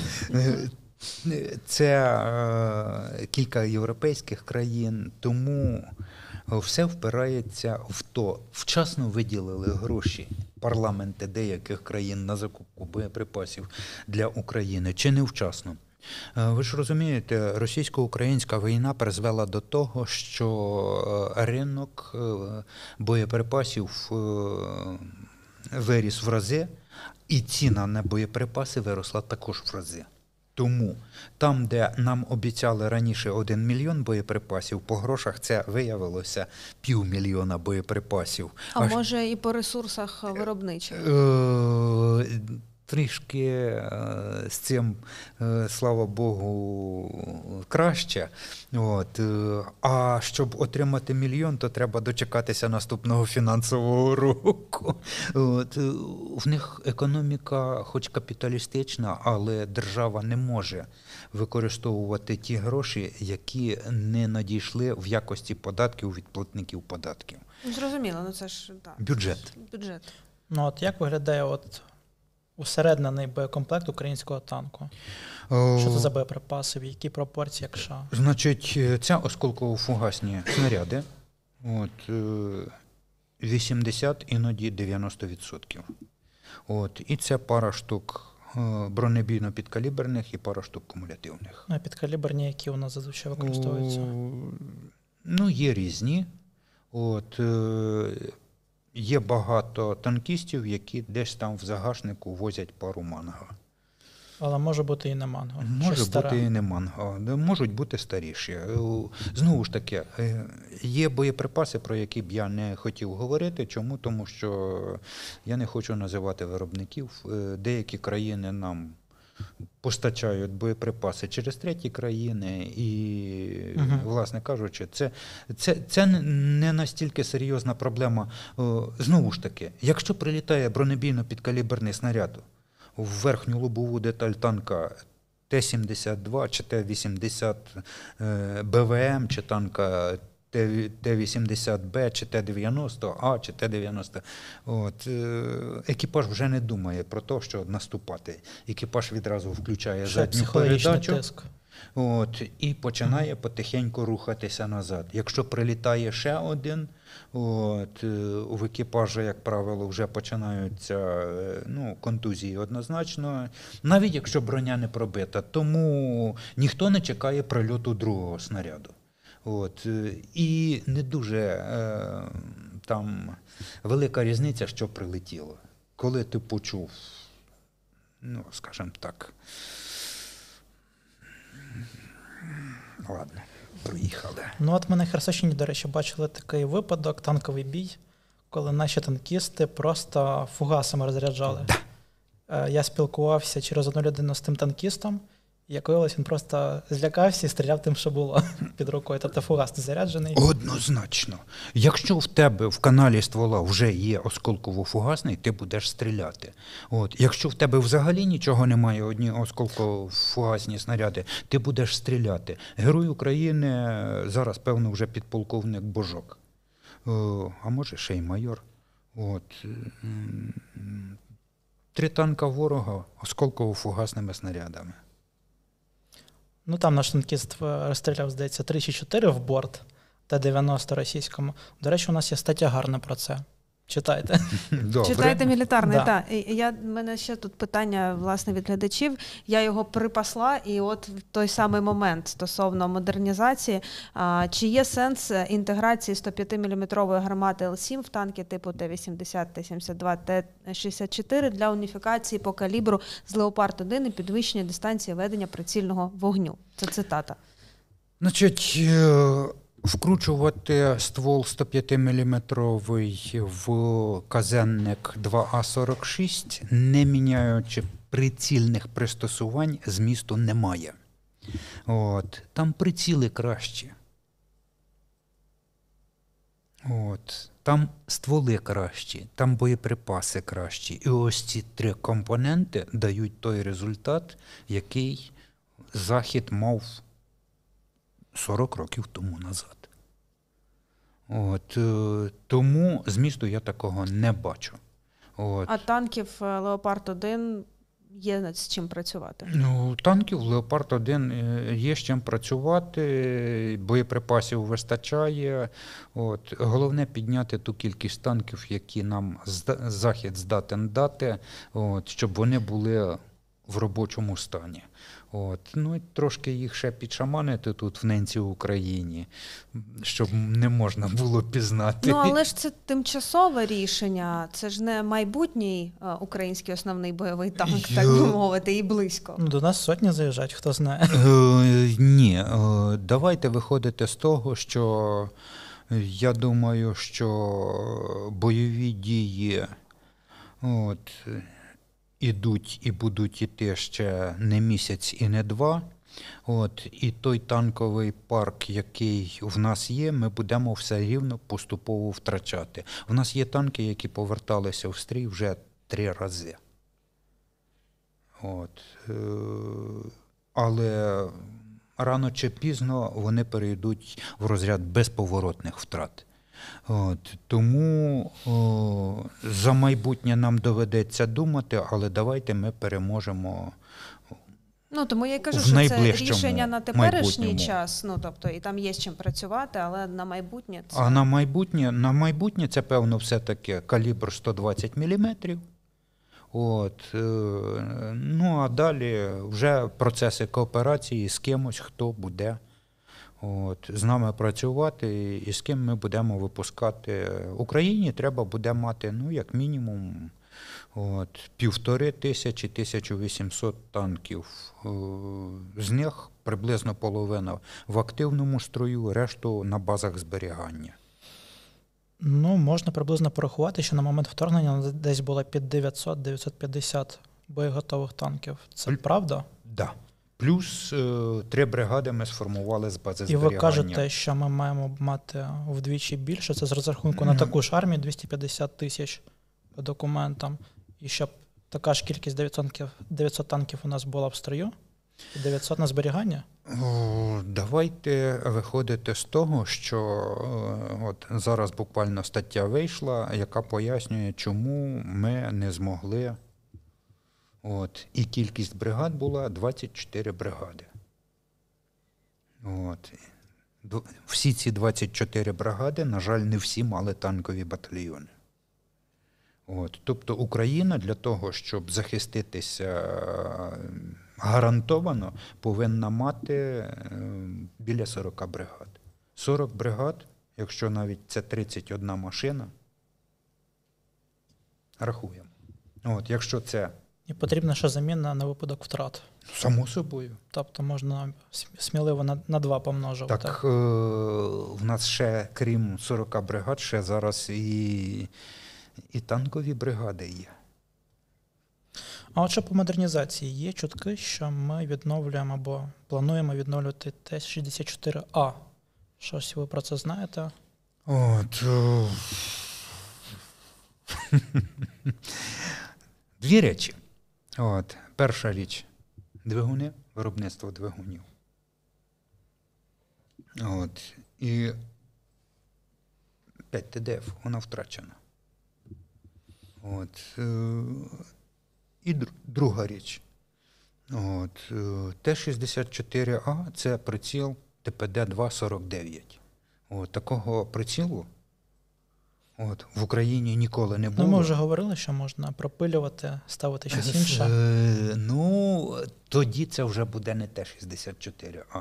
Тим паче там стереоскопічний приціл, як Так на я- Уралі, і я- по суті я- історія я- та сама буде. Я, я, на- так, так. Якщо я, на Урал поставили, то туди можна. Да, да, да, Да. да. Да, Е, Тобто, все знову ж таки впирається в першу чергу в комплектуху. От. Якщо її немає, то про що може бути мова? Ми, здається, різали частину Т-64А після розвалу Е, Савка. е, Значить, е, Радянський Союз підписав договір про обмеження кількості озброєнь в Європі. От, і коли Радянський Союз розвалився, то всі країни-наступники Радянського Союзу от, вони взяли на себе частину зобов'язань. І так ми різали.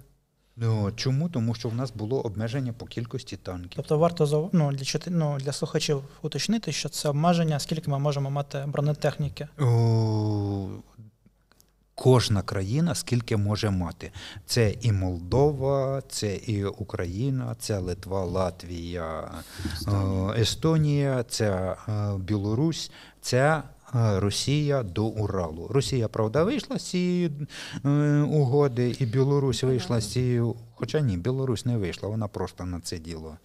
Ну, Росія легше, вона виводила просто за Урал техніку. О, не так все просто теж там. Там же ж е, з другого боку був Китай, з яким Росія підписала договір, а там 300-кілометрова демілітаризована зона і окремі гарнізони з певною кількістю техніки. От. е, Ну а ті бази зберігання, е, які вони десь там. Дуже багато техніки було вивезено в Казахстан, в Узбекистан, і вона там просто фізично втрачена була. Ну, от ви кажете, тобто, головні причини, чому це мало ймовірне відновлення Т-64А, це тобто проблема з прицілами, але ми вже це Це проблема з комплектуючими взагалі, для того, що тих комплектуючих, які е, е, необхідні для того, щоб відновити там виробництво танка Т-64А, ми не відновимо. Я чого згадав про порізану техніку. Тобто мали залишитися ці двигуни від них, чи Значить, е, на жаль, на жаль, от, двигуни це кольоровий метал. От, е, на жаль, е, приціли це кольоровий метал. От, на жаль, радіостанції це кольоровий метал і це дорогоцінні метали. От, е, я приведу маленький приклад. В свій час, коли Україна різала От, в тому числі і музейні експонати, тобто танки просто Т-64. От, е, покійний Вадим Федосов е, звернувся до, на одно з підприємств, яке різало ці танки, що так і так, е, давайте я вам е, віддам е, ціну металолому. От, а ви мені хоча б кілька танків, це музейні експонати. Я їх для пам'яті ось тут на заводі в якості пам'ятника збережу. Не віддали. Закон не дозволяв, чи Та просто всім якось було понятно. на це діло.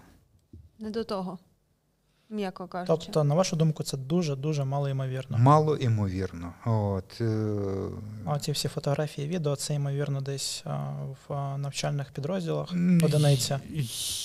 Значить, е, давайте з того, що я в навчальних підрозділах бачив, це тільки один навчальний центр, де там був окремий бокс, от, де в якості музейних експонатів зберігалися окремі машини От, і куди приводили е, різних е, візитерів, показували, що ось вона історія.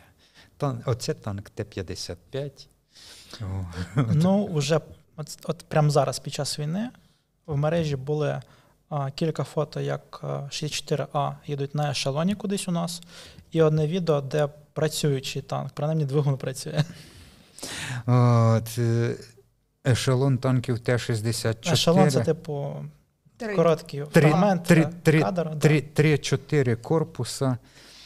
От, е, прямо на, на, на, цей, е, на сцепці е, з трьох-чотирьох е, платформ. Це можливо. Але е, повірте мені, це Немає майбутнього. цієї майбутнього, да. по-перше, немає, а по-друге, я не знаю, хто ризикне з танкістів.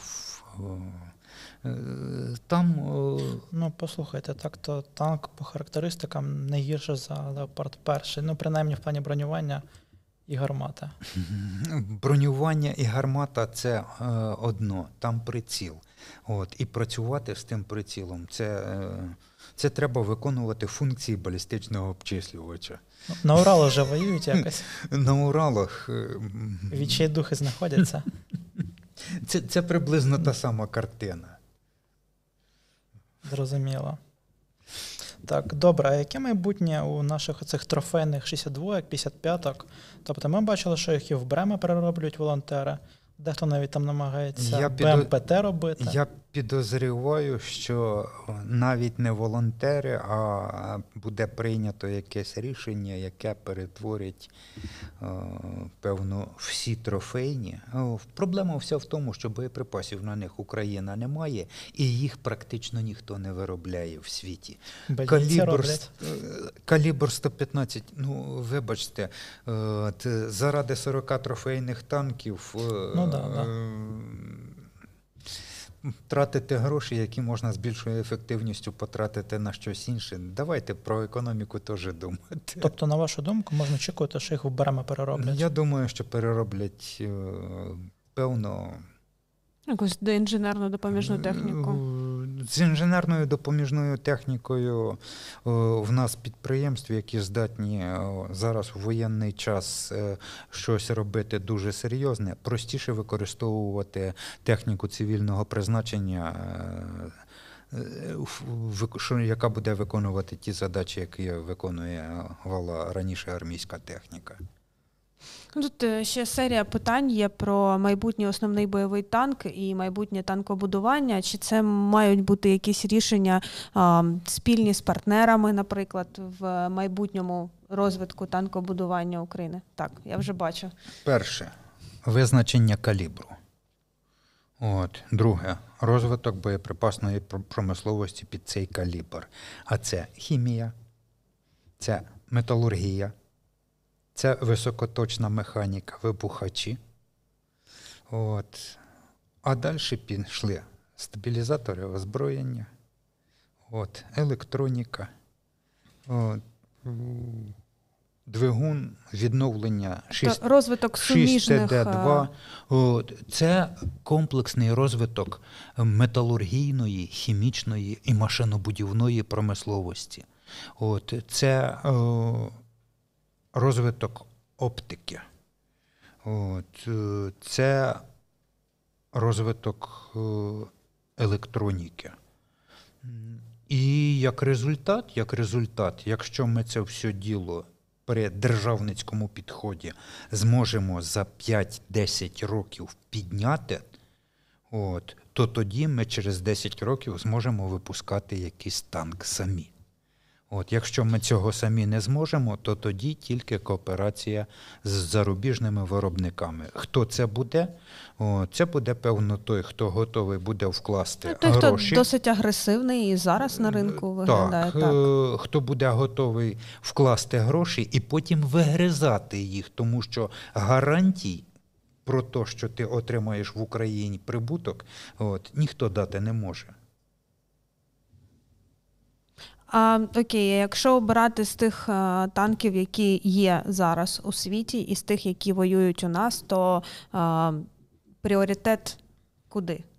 Пріоритет Абрамс, Леопард, Челенджер. Ну, якщо, якщо американці погодяться от, е, і підуть на те, що вони пішли в свій час в Єгипті, тобто локалізація виробництва Абрамсів, от, і якщо це буде рівень там м, Лео, цей Абрамс е,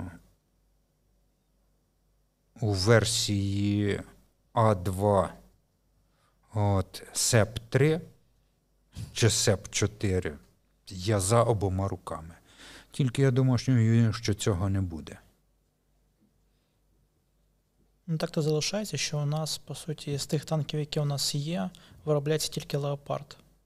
Ну, Тобто то збереглось виробництво. збереглось виробництво тільки леопарда. Ну і закупівлі, відповідно, відбуваються і зараз. До речі, да, якраз сезон зараз всі замовляють великими партіями леопарда. Сезон танків. Ну да, в при- ну, це правда, бо після так і розвалу Союзу так. 30 років, здається, нічого не купували толком. Ну так. А тут е, одразу Італія, Німеччина, Чехія. Норвегія, Чехія. Вся Європа переозброюється, можна влізти і по хорошій ціні щось взяти. А, так, про це запитали. Я так ще переглядаю. Тут просто цілими блоками Ну, насправді я може питання. ще я пару вже- питань задам. От про танкобудування у нас, в принципі, є документація на до- досить хороше ще на цей час шасі Т-80. Чи є сенс все-таки паритись, рятувати це, щось робити в цьому напрямку, чи забити і десь просто купити локалізацію того ж К2, який корейці впарюють всім? Ну, давайте виходити з того, що Т-80Б от, е, це озброєння Т-64Б, і в, в принципі можна було б гратися. От, е, але там газова турбіна. Ну, у нас документація на. Ну, давайте так, на оплот, який фактично є Т-80УД. О, це трошки інша річ. Значить, оплот це вже не Т-80УД, це набагато далі. Чому? Тому що трансмісія інша. Там реверс, там двигун інший. От, е, реальна потужність е, 6 ТД2 це 1400 кінських сил. Там штучно обмежена потужність через те, що коробки передач не можуть передати таку потужність. От, їх ресурс при такій потужності ніякий буде. От, тобто, якщо ми зможемо зробити в габаритах того корпусу е, коробок передач, е, коробки передач, які зможуть передати потужність не 700 кінських сил, а хоча б е, 1100 кінських сил, то тоді ми можемо гратися в новий танк українського виробництва. От, з розрахунку на те, що ми відновимо е, випуск 6TD2, що ми оселимо е, значить, випуск 120-мм гармат і виробництво автомату заряджання до них. От, е, але тоді треба буде перекомпоновувати взагалі дуже багато чого, тому що то, що було е, на турецькому тендері, Ви про Ятаган. Да, Ятаган. Там, е, хоч і розповідали, що в нього боєкомплект от, 40 снарядів, але там тільки ті 18, які в запаштовому АЗ. А далі нижче там нічого не було. Ну і там ще були розмови про те, що там є якась теплова тінь від цієї забаштової ніші, і двигун перегрівався. Це все, е, е, скажімо так, е, розмови е, для тих людей, е, які не розуміють, що такі проблеми вирішуються.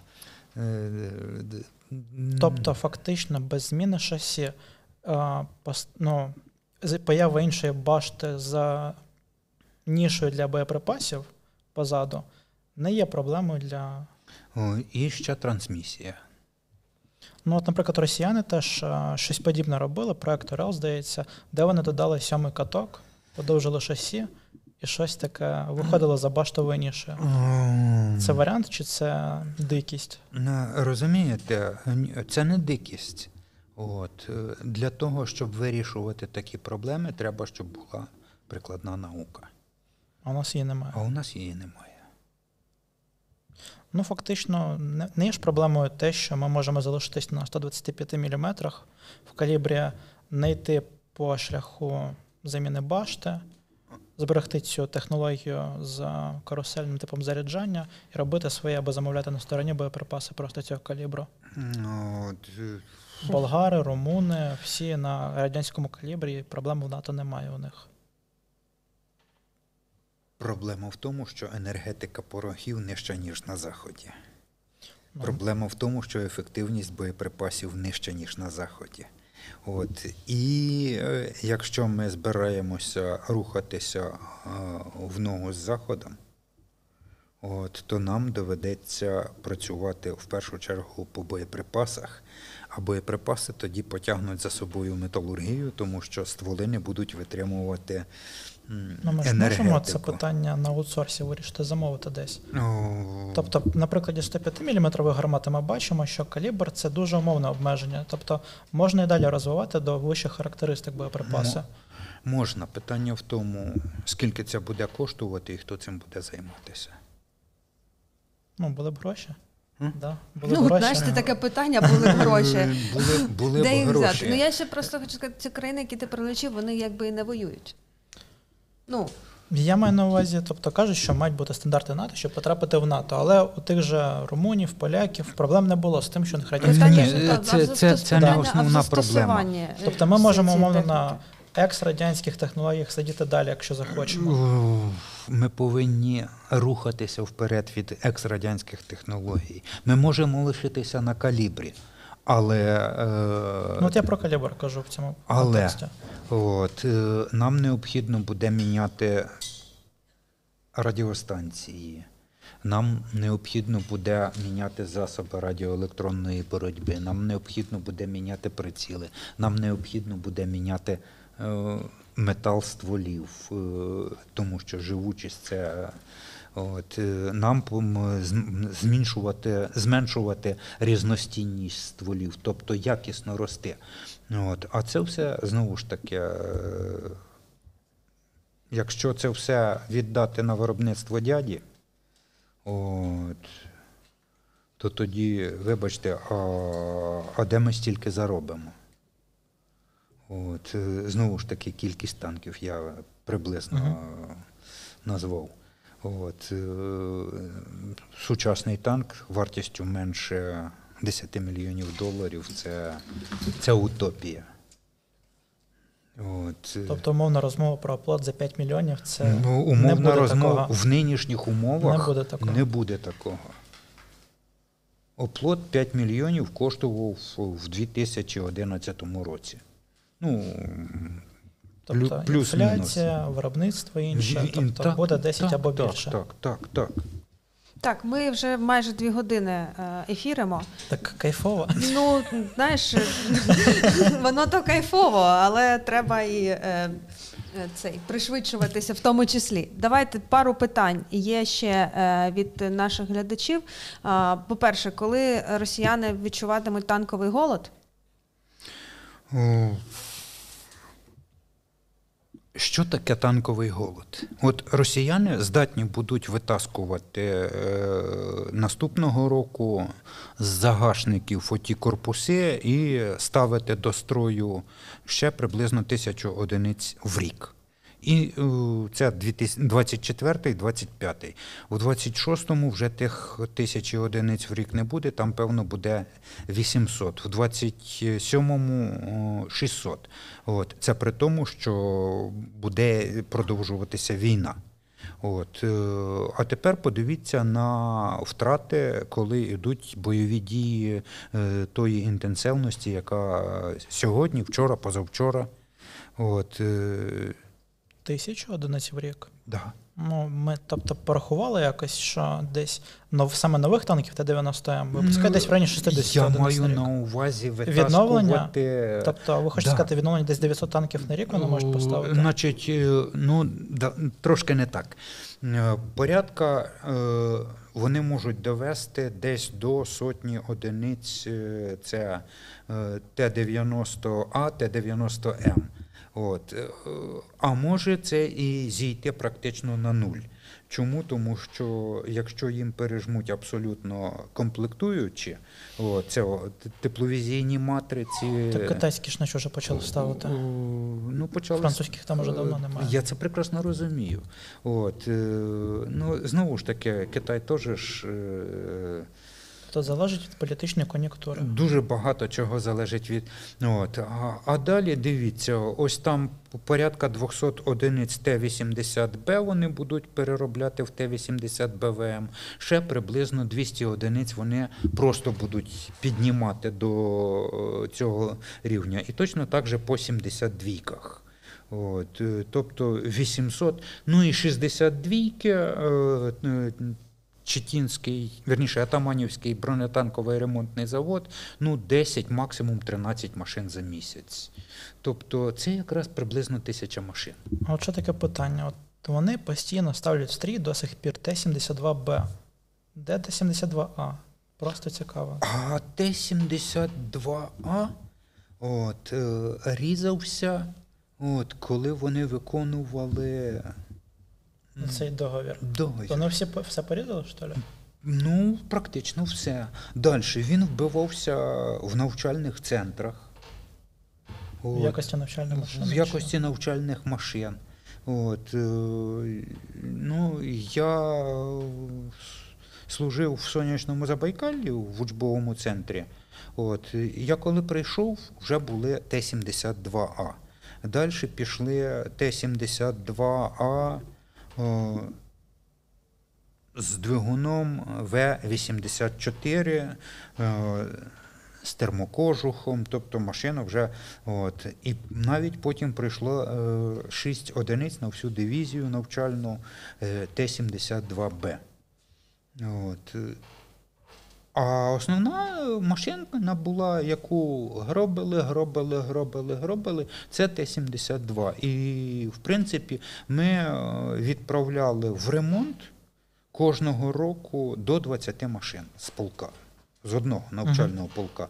В дивізії було три навчальних полка. Це як Бо на них постійно їздять, ресурс одразу вбивається. Да, да, да, да. І розхід великий в Розхі... е, Машина виходила в капітальний ремонт за 3-4 роки. А от ще таке питання. У них зараз активно пішли розмови, і не тільки розмови про відновлення Омського танкобудівного і спробу поставити на виробництво нових Т-80. Не відновлення, а от з нуля нових. Що ви про це можете сказати?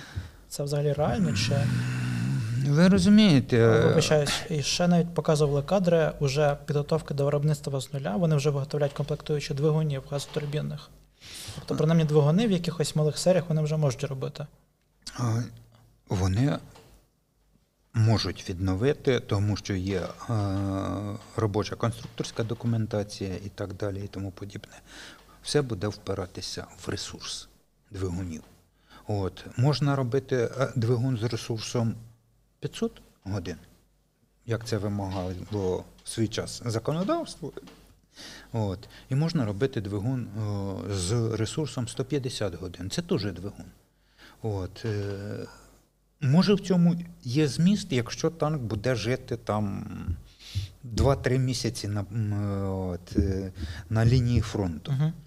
От, е, але експлуатувати двигуни от, з ресурсом 150 годин їх економічно невигідно, того що його потім, коли він вийшов з ладу через певну кількість годин, відправити на завод, е, а його там капітально ремонтувати е, Ну, по його ці якості. двигуни вони вже виготовляються в якихось масштабах, їх ставлять на БВМК. Тобто і до нас вони трофеїлись. Ми Ну, можемо якось по цьому ознаку подивитись На на якість. На БВМки ставляться тільки двигуни радянського виробництва, от, які капітально ремонтуються. Тобто вони тільки запчастини туди якісь нові Да. Ті, ті, тільки капітально ремонтовані радянські двигуни. Запаси двигунів в них ще, е, скажімо так, є. От, е, чому? Тому що на БВМ стоїть двигун потужністю 1200 кінських сил. От, е, і, е, Вони ж його форсують до 1200, так? Да. Е, І це, ну, він, в принципі, в базі був 1100. От, потім його ще за радянських часів форсували до 1200. От, і, і, це, і це відчувається. Машина дуже гарна. От, що добре, то що там коробки передач, вони е, в, інших габаритах, там тільки чотири передачі вперед і одна передача назад. От, вони в інших габаритах і вони дозволяють передати цю потужність. От. е, Ті коробки, які семишвидкісні, сні, вони в більших габаритах і передача потужності. А от ще трошки повертаючись до 72 може так стати, що у них закінчаться запаси притомних 72 Т-72Б на звалищах своїх, і ми більше не побачимо 72 Тому О. що Ашки, як ви кажете, порізали або в некондиції зовсім. Е, Ашки перероблялися і в інженерні машини, і багато в що. Е, Тобто е, тут питань немає от, в цьому плані. Друге питання. Ну, не всі ж вони будуть знищуватися на полі бою, якусь частину вони будуть все рівно ремонтувати і це. Тобто, ось цей от процес, що вони закінчаться, о, це довготерміновий період. Це, е, ну я б не хотів, щоб ми стільки воювали. Тобто не варто розраховувати на те, що у них закінчаться запаси танків. Да. Е, Запаси танків в найближчі три роки в Росії точно не закінчаться. Ну, власне, навіть ми щось ставимо, тому в Росії подавно. Ну, так. Так, давайте фіналізуюче питання. Е, майбутня БМП для України CV-90, можливо, інша, інша броньована техніка. Бо зараз, е, до речі, вже не, не так гостро. БМП, БТР, вони всі. О, розумієте, якби це була CV-90, я, Може, страйкер? я, я був ще. Е, давайте так. Страйк, Я знаю, стра- я ж- страйкер це для легких бригад. От, е, і страйкер досить своєрідна машина. Е, певно, вона не для нашого солдата. От, я маю увазі не в тому, що солдат поганий. От, наша армія ще не готова до використання такої техніки. От, це абсолютно інше інформаційне середовище, це абсолютно інша повітряна підтримка, це абсолютно е, інші е, ударні вертольоти і так далі, і тому подібне. Це та машина, е, яка швидка. От, е, але її основна задача страйкера та того, який е, з калібром кулемета 50 калібр Браунінг, е, довести до поля боя і Угу. потім е, е, відпустити піхоту і потім підтримувати вогнем.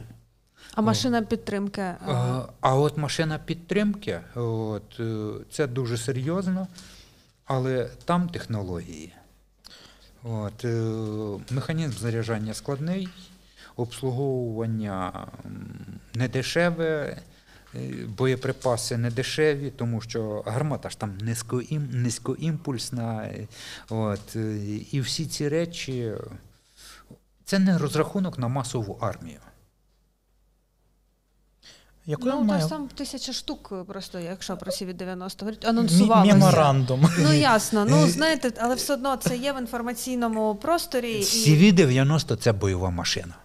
Розумієте? Це бойова машина піхоти, яка вже відбулася як бойова машина піхоти. Вона гарно захищена, вона має гарне озброєння, вона має шикарну трансмісію, вона має е, двигун, який вбити дуже важко.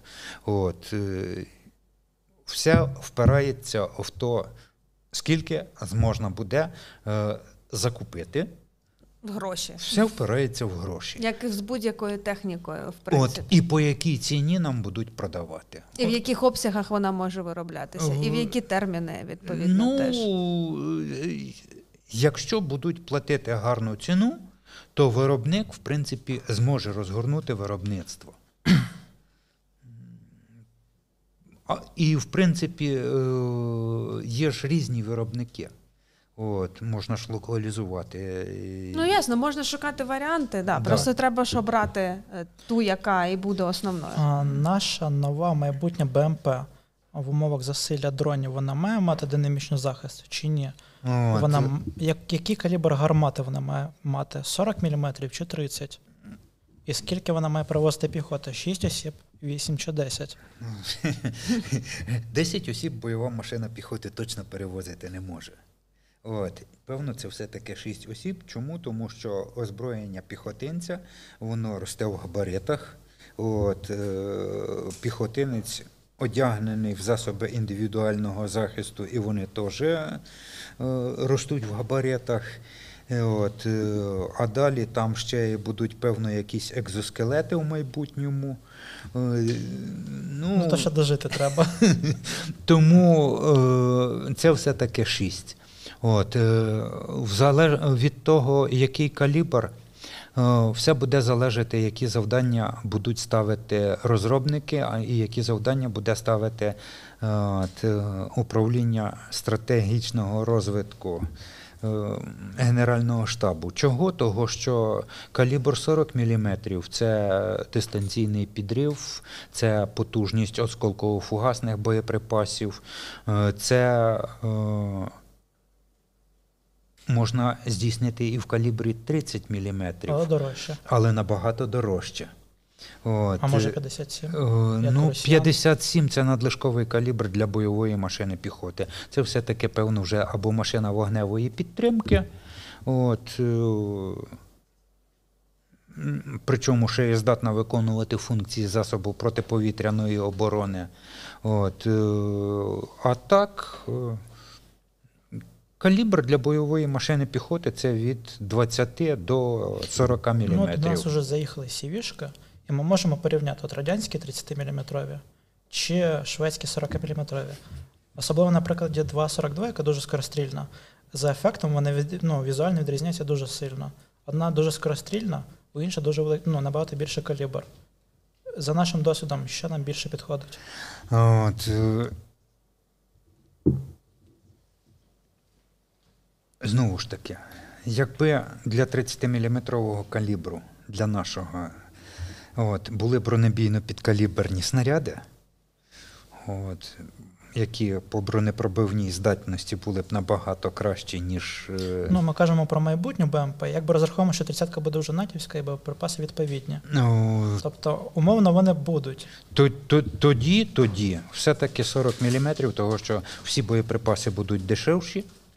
От, е, е, кількість металу, доставленого за секунду до цілі, от, якщо ми попадаємо в ціль з першого чи в другого пострілу, от, е, вона не повинна бути надлишковою. Ну, воно ж трошки інакше зараз виглядає, наприклад, е, з радянської гармати дуже класно причислити посадку. Для того, щоб вбити одного солдата і витратити е, значить, 50 снарядів калібру 30 мм, це, звісно, здорово. От, е, але якщо є можливість витратити один снаряд калібру 40 мм і вбити того самого солдата, то я І віддам тим паче, якщо ми реалізуємо радіопідрив, Е, Радіопідрив, е, балістичний обчислювач, е, тепловізійний або вірніше багатоканальний приціл з вбудованим лазерним далекоміром, можливість командира керувати цією самою гарматою в режимі дубль, тому що в нього є панорамний приціл з тим самим вбудованим лазерним далекоміром е, і тепловізійним каналом, і так далі, і тому подібне. В нас ж досить часто буває таке, що то, що бачить командир, не бачить навідник і навпаки. От, е, і це для БМПшок. е, Ну, що таке в БМПшці перший і другий, ТКН-3 от, з дальністю. ну, наші БМП стіпі. Да. Ну, І що насчет е, динамічного захисту? Е, Динамічний захист можна йти двома шляхами. Перший шлях це використання динамічного захисту з вибухівкою. От, е, що не дуже здорово, тому що тоді піхота не зможе працювати поруч. І можна е, використовувати динамічний захист з невибуховими пристроями захисту. І це більш ефективно в плані того, що тоді рідна піхота не буде тікати від власної бойової машини піхоти. Певно, треба йти цим шляхом. Ну, от ми вже бачили, ми знаємо, що на, шведських, на шведських БМП бортова, бортовий захист дуже хороший, там бутерброд такий стоїть. Але ми вже бачили випадок, коли це не врятувало і вбило члена екіпажа, БМП вийшла з ладу. Значить, е, Можливо, динамічний захист міг би врятувати. Я не думаю, що динамічний захист на е, машині аналогічного класу міг би врятувати. Чому? Тому що е, ми ж не знаємо, що туди прилетіло. О, знаємо, ну, із гранатомета піхотного, звичайно, тобто нічого фантастичного. Почекайте, е, звичайні гра... м, цей, ПГ-7 піхотні гра... гранати є ПГ-7В, ПГ-7ВЛ і є ПГ-7ВР з тандемним боєприпасом. І це абсолютно різні гранати, хоча звичайний е, гранатомет. Тобто 100% захисту от, е, від сучасних боєприпасів навіть танк Меркава не може дати.